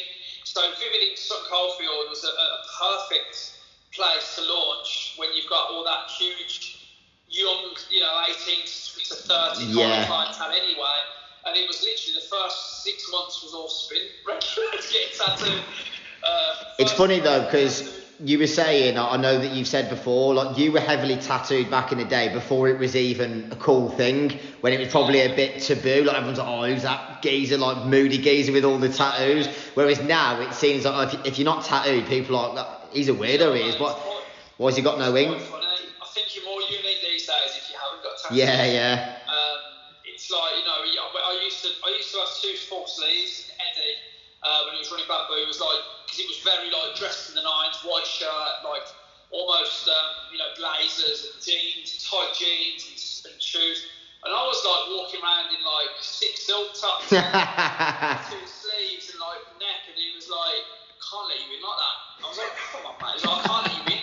I've got Joe Hart sat over there. I can't let you in like that." And you look back now, and it's like it's mad to think that I used to get refused or Yeah, yeah. You know, because of my mad. But like you know, at, at the time, it, it, tattoos weren't really known, Mm. so. I'm going to take that one. I think I introduced in tattoos because they had no choice. You know what I mean? the pioneer of tattooing, Rue. But yeah, it was just there, and it was so I said, hey, COVID. Oh, mate, it's good. Pivoting, pivoting customers coming through. That's how you do it. but yeah, it's um, where was we going with that? So yeah, it kind of started from there really, and then um, and then from that, then uh, more Vivid Studios come along. Um, I think I then opened Stafford, and then the, the, the restaurant thing came from nowhere Mm. again. I go back to that law of attraction, and and uh, me and George was sat, George Fetis was sat talking in his car one Christmas, no, one Boxing Day, and he just turned around randomly and went, I hate that fact I've got to go drive to Manchester at 5 a.m. tomorrow morning. He was working for um, the warehouse projects in Manchester. I went, well, don't go. If you don't, if you hate it, don't go. He went, yeah, but I've got to go though because you know it's, it's this, that, and the other. So I just said, well, what, what, what else would you ever do? Because I'm looking, I've got other businesses now. What, what else could you do? And he started talking about some fast food burger delivery thing. And I was like, well, I want a restaurant. I'd love a restaurant. And just and that's it. All come from there. yeah. Six weeks later, we're signing a pub, the New Masons in Great Wyrley, and it's just mind blowing. You know, it's like where did that come from? Yeah. Um, but yeah, it's, and that's gone really well. And then from that, then the Funky Bear come along. In terms of where you look for your. Mr. Smiley, can you cook though? No. No. that, that's why you have all these restaurants, mate, because when you can't cook, if. Um, Yeah, said, mate, the Funky Bear's banging. Thank you, mate. Thank you. Like to hear stuff like that. Quality. But yeah, it's uh, and then Funky Bear come, it, um, come along and again. That was just offered to me. I've been very fortunate. I get a lot of opportunities handed my way. You know, a lot of people do say to me quite a lot, "Would you work with me? Are you interested in coming on board with this? Do you want this?" I've Some people. I mean, the Funky Bear was a guy I knew, and he had enough of the venue. He couldn't make it work. He didn't really market very heavily. Um, so I said, "Okay, well, I reckon I could do a job there." We took it, and, and that's that. yeah. So it's just a lot of it's about opportunity, you know. I think sometimes. You, you know, with your shop, so there's um, recently Vivid Ink Derby, but then first all you had Vivid Ink Sutton, the Stafford one, and then with your restaurants as well. Where do you normally look, you know, like strategically in terms of areas? Do you look in terms of wealth or where's likely to be a hotspot? What, what are those decisions that, that you make when you're looking to open somewhere new? Um, somewhere where I think I can make some noise. Yeah. Um, I mean, when the, the Vivid Derby was was very uh, ballsy because I don't know anyone that way. Uh, it's almost like recreating, you know, in the Midlands, Vivid Ink's very, very well known. Derby, not so much. Uh, Same as we launched Stafford, I like to go a little bit further afield, and we're starting to really, really get out into them areas now. It's a new challenge, isn't it? Yeah, yeah, and I think sometimes I like to do it just to prove I can still do it. Do you know what I mean? It's not all about the following, which I do appreciate, by the way, but sometimes you want to know that you know we, we can still market. We market very aggressively. We get the uh, the right artists in, we get the right staff, um, and and then just market in such a way, make the places look such a way. You, you know, there's there's good curb appeal, and you want you really. I think I think it's about kind of capturing the uh, what's the word? I think it's just about capturing people's imagination and really, really, you know, let people see just head turning, I suppose. Yeah, What's yeah. that over there? Like you drive through Alvaston, Derby, and view it just pings, it pings. Yeah, like yeah. You've got a Domino's we're next to a Boots, but it's it's quite a, a, a, a dull street, really. Yeah, I have seen- you've got Vivid Ink. I don't know if you've seen. Yeah, it's in uh, the picture. You've got like a William Mills bookies next to Vivid Ink, so it's almost like you, you stick out like a sore thumb for the right reasons. it looks like a cocktail bar. You know, and walks in and going, is this a cocktail bar? Honestly, but it's about, you know, I use the word just curb appeal. I think that people want to see, you know, what's what. That's first and foremost. If people spot, yeah, you're a, it's like a goldfish bowl, you know, you- they look and it's like, what's that? You've got them straight away. Above there is this big vivid ink Then they go and look at what you do. Then you've got the artists to back that up, and then they follow you, and then you start hitting them with the promo, and before you know it, they want to get tattooed, you know. And it's the same with the restaurants, I suppose. Um, you know, I'm, I'm, it's not all it's not all good. We failed at one site already, which was Tamworth. Hard work. Yeah, yeah. I, I, you know, a lot of people have said before we started it, you know, it's, it's, it's going to be hard. Me being me, nah, we'll do that, we'll smash that. But we didn't quite make it work, and that's probably the only real failure, I suppose. I suppose Yeah, yeah. of things, but you win some, you lose some. Of Course, mate. Then we went, we went and uh, we went and found Solihull. Yeah. I suppose to be fair, like the, the law of averages, considering how long your career has been, it's probably not so bad, is it? I mean, I know that no one really likes failure, but overall, when you look at all your different ventures, you're probably doing all right. Your track record. Yeah,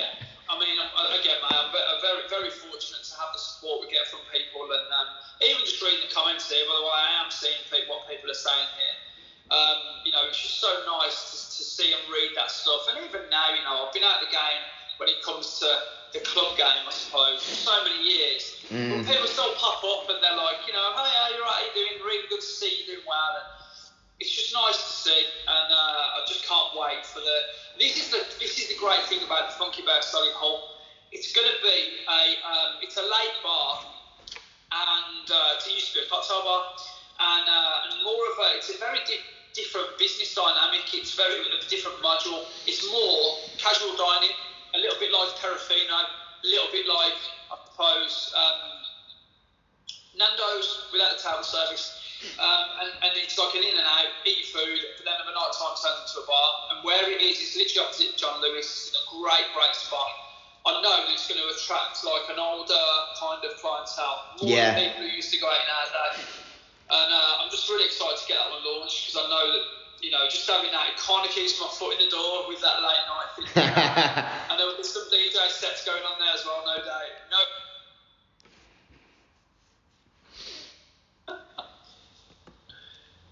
Froze briefly there. It's all good now.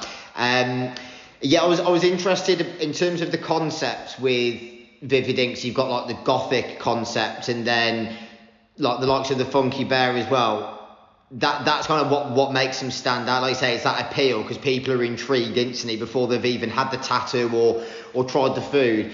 Where, where was the inspiration from? Like you know the gothic concept with Vivid Ink, and then the the Funky Bear. Where did those ideas come about from? Okay, I think I think with with Vivid Ink firstly, um, I, I was getting tattooed in like real sort of, you know, like white tiles, like real dentistry almost, like uh, sort of studios. Yeah. And like for me, it was like rockers and like big bikers, and for me, it's like I kind of that's all I knew. But I always thought to myself, well, if I ever had a studio, I'd do it more homely. I'd do it a bit more glam.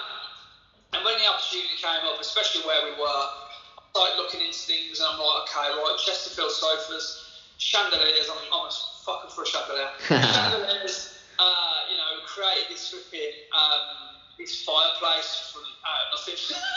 and just, just mental stuff that, so, it, so it's very homely feeling, but then, you know, the vivid colours anyway in the logo, the purple and the black work so well as, as a contact, as a contrast that anything we do really, it just it just kind of kind of works when you start putting all these these things in.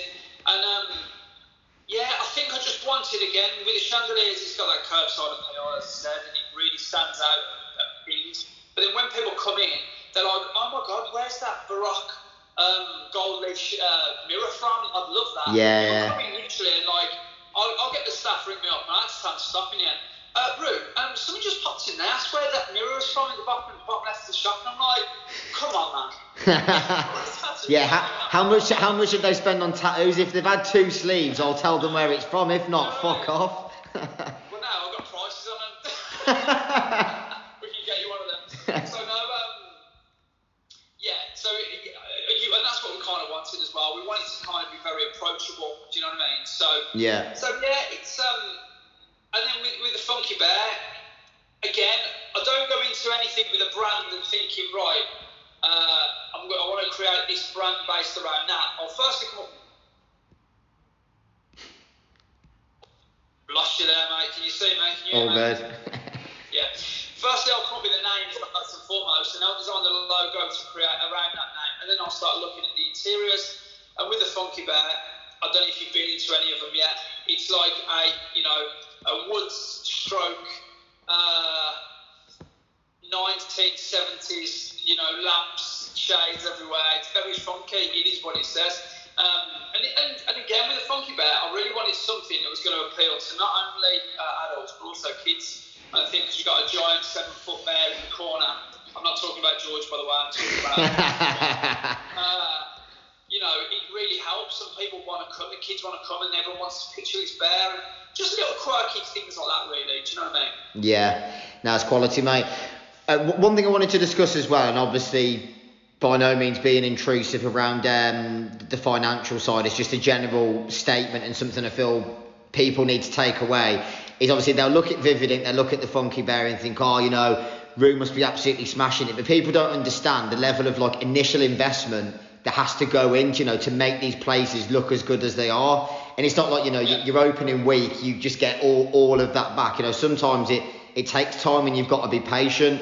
I think that's the thing a lot, a lot of people don't appreciate now. You know, they think, I'll just start a business from Instagram and I'll have this massive return straight away and I'll be sitting pretty. But like you know yourself, because you've invested in like actual properties you know the interior and everything else, it's not just always a quick return, is it? You got to be patient. And yeah, you've got to, you have, you've got to be patient. Like you say, you can never call it. Sometimes it depends what it is as well. You know, the, the profit margins in restaurants is nowhere near as good as profit margins in tattoos. For yeah, example. yeah, So everything is different, and um, I'm not the best at budgeting. Um, and my business partners will tell you this. It's my downfall. People are like, "What's your budget?" Then I'm like, "Oh, I don't know, twenty grand, forty grand later." Yeah. you- it's got to look a certain way. If it Yeah. doesn't look a certain way, for me, it's not. It's not what, what I want. I I'm not confident in that, in selling that. So for me, yeah, a lot of it is about um, my kind of mentality is do whatever you can to get it looking the way you want it to look, and the profits will come in due course. Yeah. Um, scrimp on something, it's not going to look quite the same, and you're not going to have the same effect. You know, you want that like killer, bang, that looks amazing, wow. Everyone starts sharing it, everyone starts posting it, and you reap, reap your rewards from that. Do you know what I mean? yeah, definitely, So- mate. Yeah, and, and, and sometimes you know you go you go into things blind. Um, Rue de la Casa, uh, my holiday villa out in Spain, southern Spain, that came again from nothing.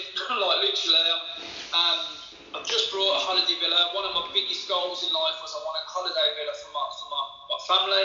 I met Lou three years ago. Romy came a year and a half later, and. Uh, you know, I've got this holiday home out in the sun, which we can use, and, I, and again, I, I thank my blessings for that. It's all finance, don't get me wrong, but all of a sudden, like, I've, I've, created this team of, of people out there who source villas, who help with mortgages, get me bank repossessions. So they come to me, the lady who sorted my villa out, three months later, it's like, uh, hello, Rue, do you want to come and see this villa? I'm like, oh, God, here we go. So I go and look at this villa.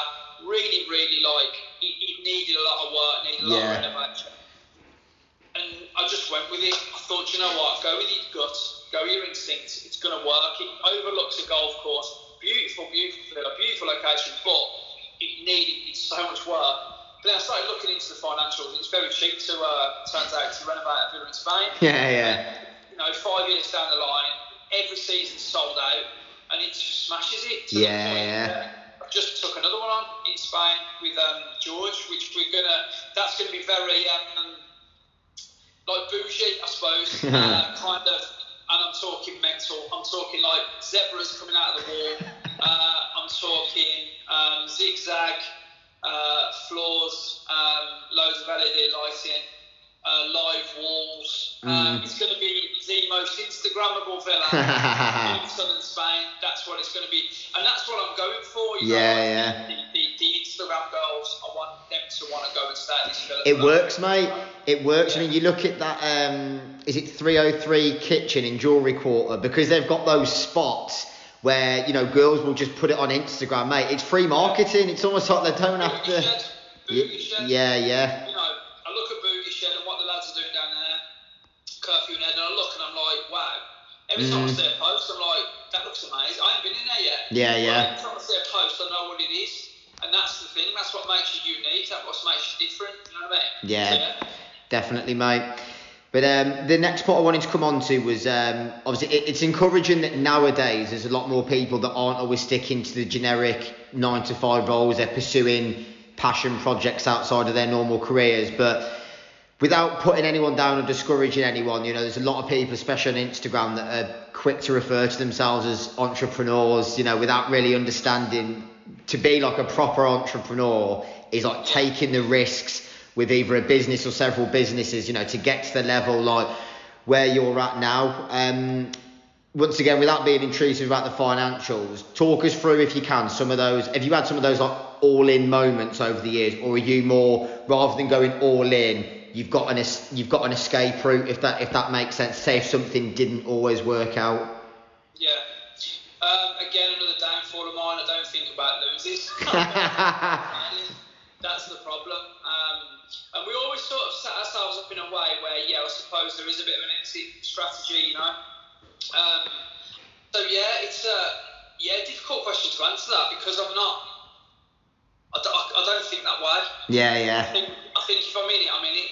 Going for it, I'm going for it. It's kind of like you have to, you have to have that mindset though, because otherwise, if you if you don't have that mindset and take the risk, you'll Yeah. you'll never step up in terms of you know like your um your wealth and your I suppose your empire really. If you just sat back and thought, ah, nah, I'm not hundred percent, well, it's not going to happen, is it? You haven't decided to.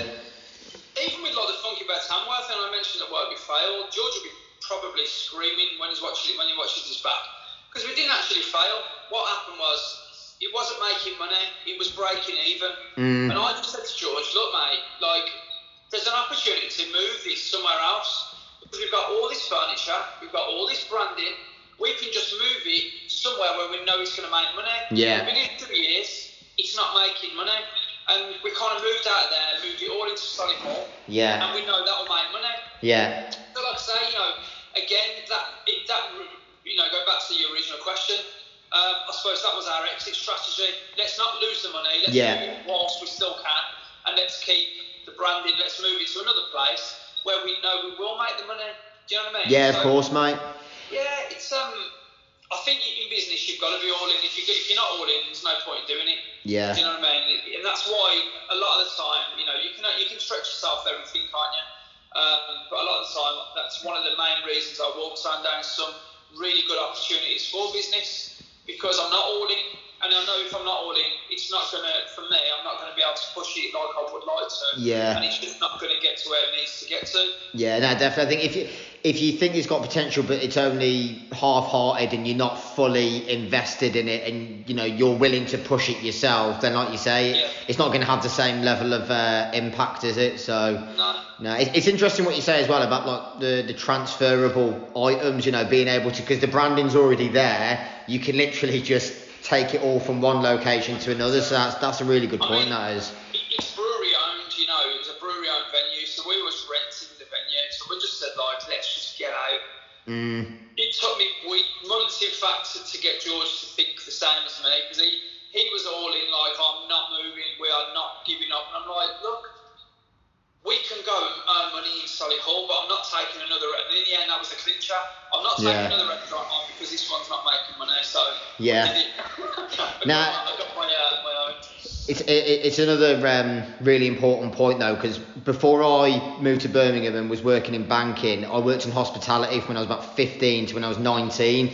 And the thing that I learned from some of like the more respectable people that I work for is like making sure you adequately protect yourself because you see some people tie themselves into these long-term deals, especially like you say with if it's like either brewery owned or if it's um, I suppose with with freeholds, I mean you're you're going all in and you own it lock, stock and barrel, but like you say, having that exit strategy where you think if it doesn't quite work out, you can still come away from it. But when people tie themselves into these really long term deals, it's like well, you're tied in now, so it's uh, a bit harder, mate. But that's another good point. But um, the next point before the last few questions is um, like mental health, particularly like discussions between men, is something that I'm passionate about, as I'm sure you are yourself.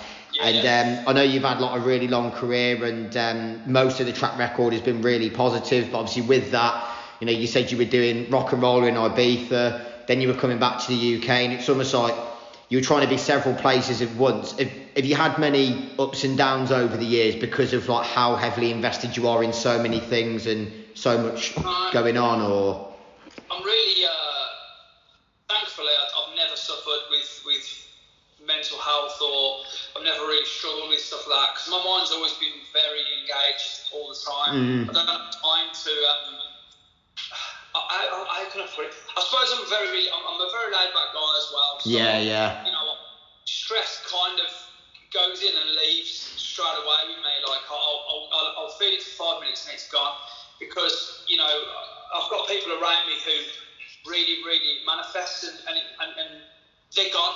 They can hear something in the morning and then like literally I'm like I know that you're gonna be no use for the rest of the day now because that's that's your head's gone. And for me, like you can't, it can't be like that. You've got Yeah, to, really yeah. Gotta, really got to think like, okay, well, okay, it's happened. Mm. So let's move on to the next. So yeah, I, I suppose the same with you know with these times now, very very trying times. mm, Um, you've just got to keep and try your best to, to, to keep active, I suppose. Like I say, Yeah. I'm very fortunate to have Romy and Louise around me a lot, and uh, I've got the, the other stuff going on. But yeah, it's sad. Some of the stuff we've seen, some of the people we've lost recently as well, Josh, Yeah.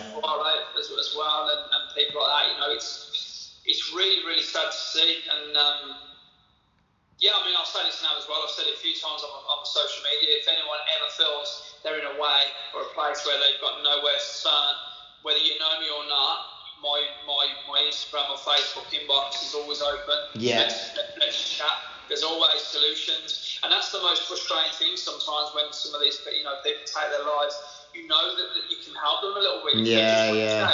You know what I mean? And it's Mm. like there's always a there's always a solution. It's quite sad. Um, but you, but you also understand why sometimes people get to that point. yeah, of course, mate. But no, I, like I say, you know, I've, I've been quite fortunate, thankfully, that never really had, had to deal with that. Yeah, no, it, it's good. I mean, when you're operating at the level you are, I suppose if you were stressed out all the time, then wouldn't be any good, would it? Because you know, you you'd be like mentally and physically impacted, and the businesses might not perform as well. Because if you, you know, if one thing goes wrong, you know, that it's that domino effect that it has then on the on the rest Yeah. of your day and how other things are. But like you say, you know, you've got good people around. you, You've got George. Um, obviously, you've got other business partners as well, like you say, Andy with Vivid Ink. And I suppose as well, you're probably switched on with how you know you can delegate roles to certain people and know that they'll do a good job for you, and you're not having to check Yeah. in on them every half an hour or so. You just leave them to do a job, and you know they'll do a good job as well. yeah, hundred percent, Yeah. hundred percent, man. But um, the, the next part is when it, it gets a bit more interesting. So, Okay. well, to be fair, it's been interesting enough anyway. But I know you mentioned earlier on with like the success in business, especially like the promoting days, with um, you know the fact that it is very, very competitive. Um, you know, and I think you said you moved from one brand and then you were kind of like um, competing against them. And, and Lee Harrison said exactly the same. Like with Arcadian, because it's that complex where clubs are attached to clubs. Um, I suppose really just to just to give a bit of perspective on like how competitive it actually is at times, you know, and, and not necessarily saying that you're ruthless or anything like that, but to, to get to like a certain level of business, you know, you can be friends with people and be civil, but the reality is you can't be friends with everyone when, you know, you're in business and you're, you know, making Yeah. moves, can you? Look, business. I've, I've always said this, and I said the same to Lee because Lee was working with this. I, I started spin uh, with spin on Saturdays, and um, I said, I said to Lee, you know, you, you, business is business. You've got to get on with it. Mm. Yeah, pissed off because Lee was leaving us to go and do, yeah, you know, what, um, what's it called? Nirvana. Nirvana. um, you know, and but it done my head in, and, and he knows it done my head in. But uh, it's, it's business, and it's the way it is, and it's just, and it's the same with, you know, many people. You're always going to be stepping on somebody's toes. Mm. Anyone that wants to do okay for themselves, you know, you, you're always going to, you're not going to please everybody, and that's what I found a lot. You know, in, in you know, I look back now at some of the the, the, the people that I pissed off at the time, like Miss Moneypenny's, Fuel, um, you know, big boys really. Um, Mm. But if I didn't do that, I wouldn't be doing what I'm doing today. And, and, and so you've got to take a, you've got to take a risk. You've got to piss people off. You've got to you have to do it Yeah, you don't, yeah. you know, he, he who dares and all that. It's very true, mate. Like you say, as long as you go about it in the right way, you just got to understand, mate. we're- We're in a capitalist society. You got to look after yourself because Lee said the same. He goes, "Yeah, you'd nod and say you're right, mate, but they're not paying your fucking bills, so you got to do what's right for you, haven't you?" So Yeah, I- and, and that's the other thing as well. I think uh, there are people out there that you you know think you're a twat. you see each other in the street or you see each other in a club, and you're like best friends. Yeah. Like, you're right, mate. Twat. you know, you do have to. I suppose like people in in, in you know in, in positions like Lee. Uh, I've, been there. You know, you have to be liked by everyone. You have to look to see to like everyone, whether you think they're all right or not. Yeah, It's yeah. hard, you know, it's such a commanding um, position because everybody thinks you're your best mate because you have to show that.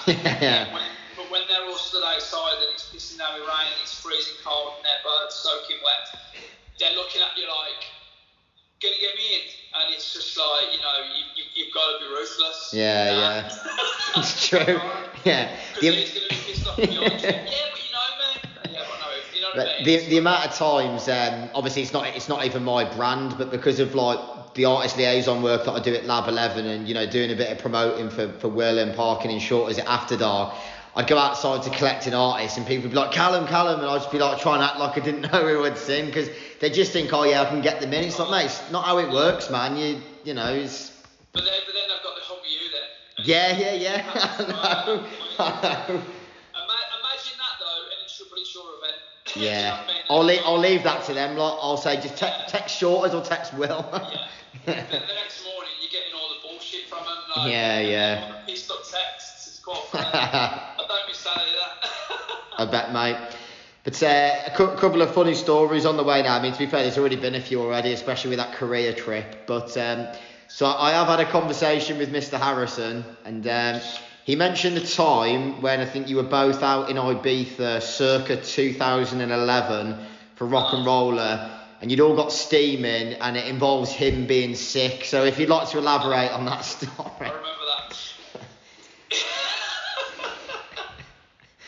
There's an extension to this story. Uh, okay, so we'd all. Uh, I'd never been to a with Lee. I we all say there was me, Lee, Crockett, um, Colin and Hinsley. A few. There's a few of us, and uh, we all went down to Bora Bora, and we were all drinking sangria, smash, smash. It was like three in the afternoon, sunburn, and uh, me, me, we were all sat around and we, we were all like on our phones, messaging people like, "Oh, you bet you wish you was there." And that, I was gonna work with, I was gonna work with this girl. She was gonna, uh, she was gonna do a vocal on a track I made. So I'm sat on the, I'm smashed. I'm sat on the beach. I'm, I'm, I'm, you know, responding to people, and I put this picture up, and then she's put, oh, you know, um, looks amazing. I'm like, yeah, yeah, you should come, right? So that was that. We carry on drinking sangria. We leave. We go and get in a taxi. Lee is literally Lee can't like he'll tell you he can have an issue, he can't. like, literally, he'll have like three beers and he's got to go and sort of throw up. He has to do it. I've never known anyone throw up as much as Lee Harrison.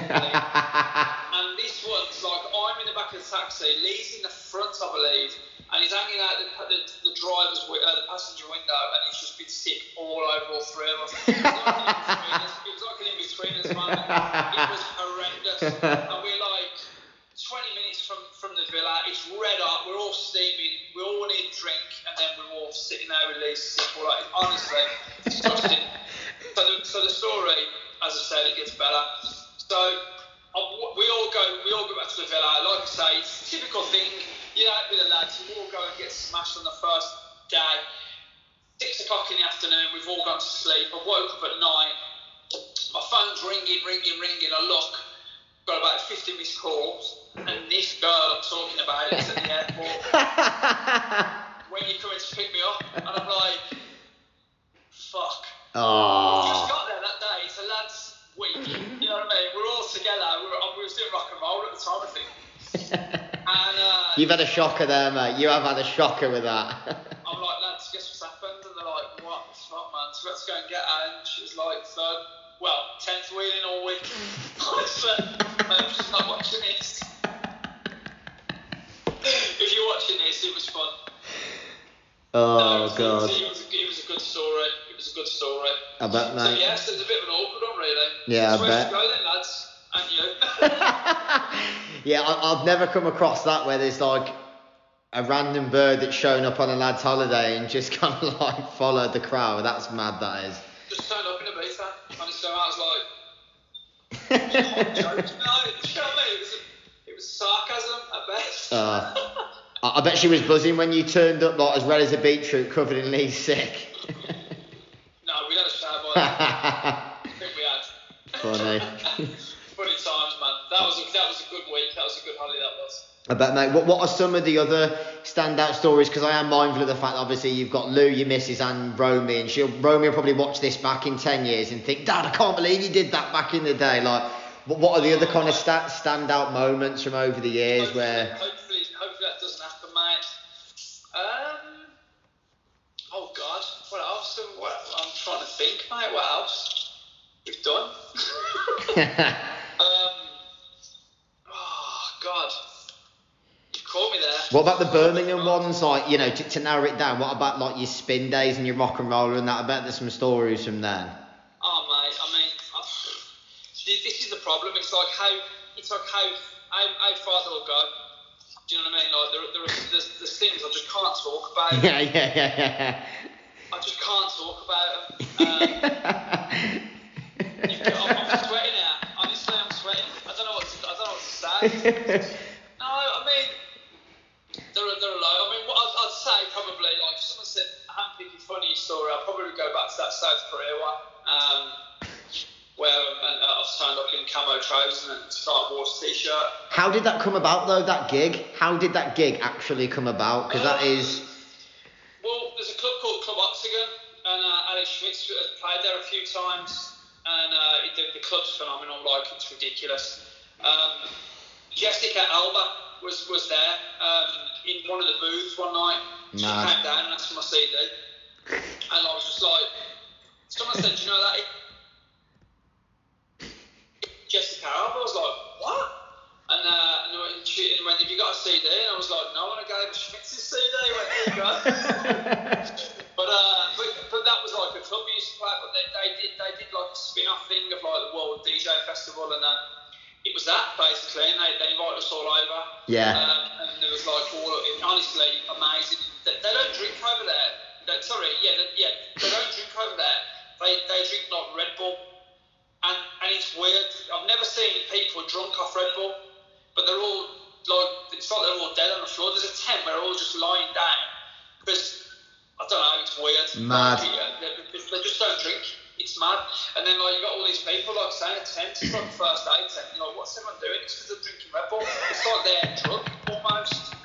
Very very bizarre. But again, I mean, if you get a chance, anyone watching this, type in Rujay, South Korea, and you will see a mental video of a load of mental Koreans. Honestly, I've never seen people jump so high. Mad. I mean, Yeah, that is crazy. yeah, that's, that's probably. I mean, that is quite a funny. Think about it. That is quite a funny story. Yeah, But, uh, yeah. Stuff I just can't. I just can't talk about. Nah, nah, of course, mate. That's why. That's why, to be fair, whenever I've had guests on, I do think, you know what, they they have got partners, they have got kids, and they've got other business interests. So I can't drop you in it too much, otherwise it doesn't doesn't bode very well. But oh, funny, mate. But um, it's funny you say about Jessica Alba, like that, you know those random celebrity encounters. I had a guy called Habs Akraman last weekend who used to do the personal visuals for Carl Cox, and he was saying when he was doing Carl Cox's visuals at Space, obviously you'd have like next level celebrities knocking around there. Is Yeah. it Carl's tour manager turned around when he was doing the lights and whatnot? He goes, "Oh mate, seen that small geezer behind you?" And he's like, "Yeah, who the fuck's that?" Turned around, fucking Lionel Messi stood behind him watching him do the visuals. Mad mate. He, he said the other one as well. Before we move on to the, the final two questions, um, Paris Hilton I think was going out with a DJ at the time and like was it Afrojack or something like that? Did- yeah, finished with him and then she rocked up with a entourage, tried getting in the booth and Habs was like, nah, get fucked, like you're not coming in here. Yeah. Funny man, funny. I DJ, I DJ with at uh, Gatecrasher. Yeah. Um, amazing, mate. What a DJ. Mm. What a DJ. And his music as well. At the time, was very uh, rock and roller esque. His music was. That was kind of the, the sound of rock and roll. That was. Yeah, Yeah, great, great DJ. class, mate. From all the different things um, you've like played your hand out over the years, what would you say are the three biggest achievements that really stand out for you, or proudest moments? Um, can I class Romeo as one of them? Now, of course, mate. Absolutely, absolutely. 100%, mate. My number one best achievement in life is, is, is my little girl. 100% hands down. Um, yeah, life changer. She made she you know you think you, you think you know what love is, and then a little girl comes along. Yeah, and, yeah. Nothing nothing like it. Keeps me on the straight and narrow. Keeps me positive. Keeps me motivated. 100%. Mm. Um, I'd say just achieving everything I wanted to achieve uh, in the in the club industry because essentially that's my passion. You know, that's where uh, my my my. But you know, that's my beginnings, and I'll never forgive that. I'll never forget that, and I wouldn't be doing what I do now without that. Yeah, But to be, I've done all the stuff I've done with you know playing all the places I've played, Creamfields, you know, being being asked to play there for the last three years. It's just like mind blowing, really. It's, Yeah. it's something I look back at when I was younger. I, I always used to think, imagine what it'd be like to play at Creamfields, and now I, I, I do. Uh, we are a festival, and like I say, all the Ibiza stuff and running events over there. It's just, you know, you look back and it's just very, very mind blowing. It's like, did I really do that? yeah, And I suppose the third one is, is being able to employ over 200 people. Um, mm, You know, I've been employed, and, I, and, I, and I've been an employee. Uh, you know, uh, I, I, you know, I'm an, empl- I'm an employer now, and I don't know. I just think you know that responsibility, uh, especially during these times as well. Um, I'd like to, like people to think that we're doing all we can to keep people uh, happy, to, to, to make sure we keep checking up on people, Yeah. to give them as much money as, as we possibly can to keep them going because it's not all about us staying afloat, it's also about knowing what they're going through yeah, as of well. course, mate. So, Yeah, uh, and just you know, with every business we, re- we open as well, one of the biggest positives I always look at because you always do a, a a- you know a, a for and against, and all, the for is always at the top. We're going to offer jobs to people in the local area. Yeah, of course. You know, it's good. I like I like to, I like to get people with the same passion and, and fire that I've got for the businesses we've, we've got. Because if you've got people who love their job, you're going to have an amazing workforce. So Definitely. Probably yeah, the, the, the, the 200 people we we, uh, we employ across the businesses. no, it's quality, mate. But it's massively rewarding, isn't it, being able to, to do that for It's sure. phenomenal, man. Yeah. But I suppose that, that ties in nicely to, to the last question with um, you having Romy and, and settling down in the last few years. Is, is that what's kind of given you that extra drive and motivation? Because, like you say, looking back from the start of the podcast and the start of your life with, you know, like you say, your mum and your dad tried their best in the circumstances and the environment to to do what they could for for you um, and your you got siblings you got brothers and sisters have you Yeah, I got, I got, I'll say little brother who's 33, yeah. he runs one of my shops for me, actually. yeah mad yeah. But um, yeah, like ha- having your daughter and obviously your partner as well, is that giving you like that, that extra hunger and fire to your belly to just keep on pushing on and be able to provide? Yeah. Yeah. I mean, I vowed, I vowed no more business just before uh, Romy was born, and I'll never forget the moment she came. They always say that you're never ever going to be prepared for the moment you first see your, you know, your, your child. Mm, As soon as I saw her, I had this overwhelming fear of she, you're responsible for her welfare, you're responsible for her upbringing, and if Mm. you if you don't bring the money in, if you you know if you can't provide, you know what I mean. And I was Yeah. like, oh my god. From that then I think is when I was really like chomping at the bits to getting Derby open and and then uh, like I say making the moves up. It's quite weird. Like I was kind of running when when Romy was on her way and I was pregnant. I was kind of um, you know just just sort of running that cruise control I suppose. mm, And all of a sudden, I'm like, start reading. When I know she's on, you know, she's coming. I'm like, I start looking into things, and I'm like, right, that's not working. You've got to. And I start start seeing things all, you know, very differently. Yeah. And, um, I suppose, yeah. For, for, for what I see now is, I want her to have the best of everything. So everything I do now really is for her and her, uh, yeah, her, her, her upbringing, I suppose. So, Yeah.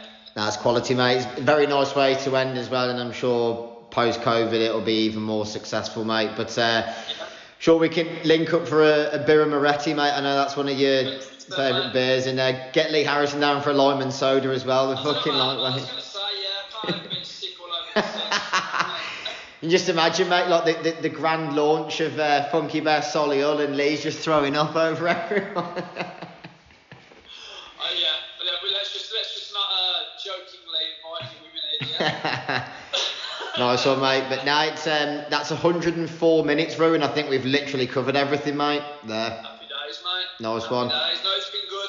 All I'd just like to say as well is uh, obviously through these, let's be honest, hard, shit, trying times, everyone just try to remain positive. Better days are coming. Yeah. and, uh, and I'm sure that we're uh, we're all going to get through it.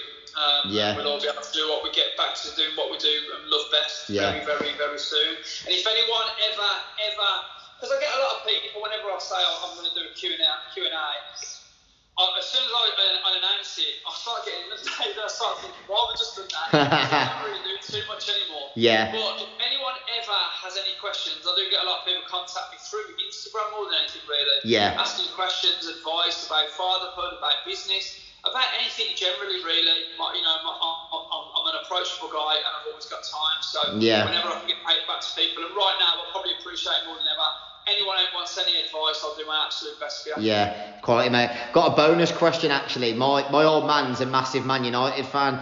And he goes, he goes, oh, that Ruja, he goes, I've seen that picture of him and Jack Grealish. He goes, because my old man's been watching United probably since, I mean, he was born in 1961 and he was going from like late 60s, my old man was.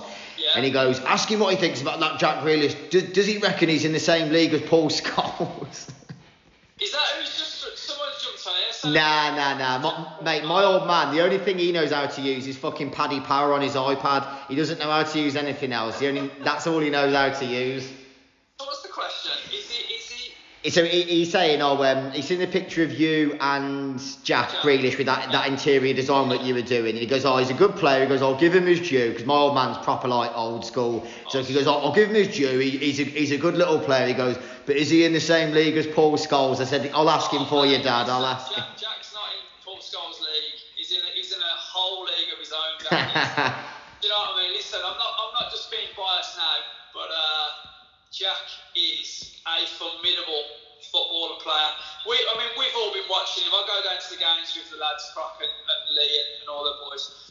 And we've been watching him now come through the ranks. I actually saw Jack. Me and Nathan, Nathan RG, uh, Jack's cousin. Yeah. Um, I went to watch Jack play against uh, Arsenal when he was about probably about nine or ten, I think. I might be wrong there, but I think he was about nine or ten. Yeah. I'll never forget against Bodymoor Heath, and he went, "Who is it?" He went, "Him over there." He's so small at the time, and he was just this, this little player walking around the pitch, hands I think down his shorts, walking around, and I was like. Don't move very much, does it? And all of a sudden he gets the ball. Yeah. Dazzles about three players, four players, and six in the top corner. I'm not joking. Like we stand a lot. I was like, Jesus Christ, there's got a bit in it. And then obviously, you know, you, you're listening to what people are talking about at the ground, and you hear people talking about Jack. I don't really follow the kids too much, but when I, when I start, you, you know, you start, you hear when someone's coming through and they're looking like a, a serious player, and he was getting talked about a lot. And then, we, so obviously, we go down to all the games. So we've watched him, you know, from from his debut to, to, to now. And mm. we've seen what he can do, and obviously now he's got a bit older and he's bulked up a bit. And Yeah. you know, people underestimate like Jack's a big lad. You don't, you don't mm. look it on, on screen, but when you stand next to him, he's a big lad, he's, and he, you know he's got a strength now. And honestly, the Yeah. stuff that that lad can do and how he uh, he, he single-handedly for me got us promoted. Um, Yeah, yeah, yeah. The amount of times he turned games on their head, for me, that puts him way above anyone. I mean, name me okay, name me a better player in the Premiership right now. It's a hard one, mate. To be fair, it is. It is a hard one in terms of. Uh, Bruno Fernandes. yeah, f- f- yeah. F- Fernandes is up there, but obviously, like I say, he's a, different kind of player. But I mean, I know that there's good players in the Villa squad and there's good players in the United squad. But like you say, the likes of Fernandes and Grealish, they're the ones that stand out in a squad of like decent players. I mean, De, is De Bruyne a fit at the minute? He's not, is he? But again, I mean, Nah. De Bruyne again, he's a, he's a very special player. Yeah, yeah. Jack's the sort of player that as a neutral you want to watch. Yeah, of course. What he does, mate, he's such an exciting, Mm. you know, player. And you know what? Get into the Euros this summer and you watch what Yeah, he does. yeah. That's what I was going to say. Is like the Euros. This is probably the first time. So obviously, I wasn't even born when Italia night. It was about you know like your, your. I mean, Gazza is still probably my favourite England player of all Yeah. time. But like that England squad, like because of the chemistry, you looked and thought got a chance of winning this. But since then, you know, the, the, the squads that England have had over the years, it's it's been an injustice to people like you, me, everyone else that loves the football. You think you've let yourselves down, really, lads, because you Yeah. cared more about the club football instead of coming together during the World Cups and the Euros to actually think, you know what, put the differences aside with chasing the Premier League. We want to bring a trophy home. But I think because the chemistry seems to be a lot better between these lads, hopefully Southgate pulls his finger out of his arse, gets some decent tactics, and takes the right players with him. But I mean, I mean, look at look at you know, you're talking about the, the, the glory days. You know, when, when we've come close in the World Cups and Mm. Euros. Look, Paul Gascoigne, you mentioned the name. Tell me, since since Paul Gascoigne, when have we had a player of that calibre? none. None. Maybe, I mean, potentially Rooney, but he never. He was good, but he was. Really Yeah, he was good, but he was never. Uh, I think it was Euro 2004 when he burst on, didn't he? And he scored a couple of goals. But after that, it was. Yeah, it wa- it wasn't anywhere near Gazza's level. But, with, No. but the thing with Jack, mate, I mean, like, I've never ever seen a player. The ball just sticks his feet. You know, like it's mental, like Mm. what he does with the football. And we see week in week out. People only see, you know, what they see on match of the day unless there's a game. There's so much you don't see of what he does and the way his movement and, and yeah. There's no player like Jack Grealish in the Premier League. Yeah. And now he's in the England squad. You watch what we do in the Euros. Yeah. Come on, England. Come on. Definitely, mate. But uh, yeah, really appreciate your time, Rooks. I know you're a busy man, and I've taken a good good part of your evening here, mate. So nice one. Thank you. No, I've enjoyed it. Do you know what, mate? I've, I've hardly used any of these notes. Yeah. But honestly, I had all these notes laid out, and I'm probably going to read back and go, oh, why did I talk about that? Yeah. Nah, nice one, mate. Take care of yourself. See you soon. Cheers, mate. Cheers, mate. Uh, thanks for looking. Listen, everyone. ta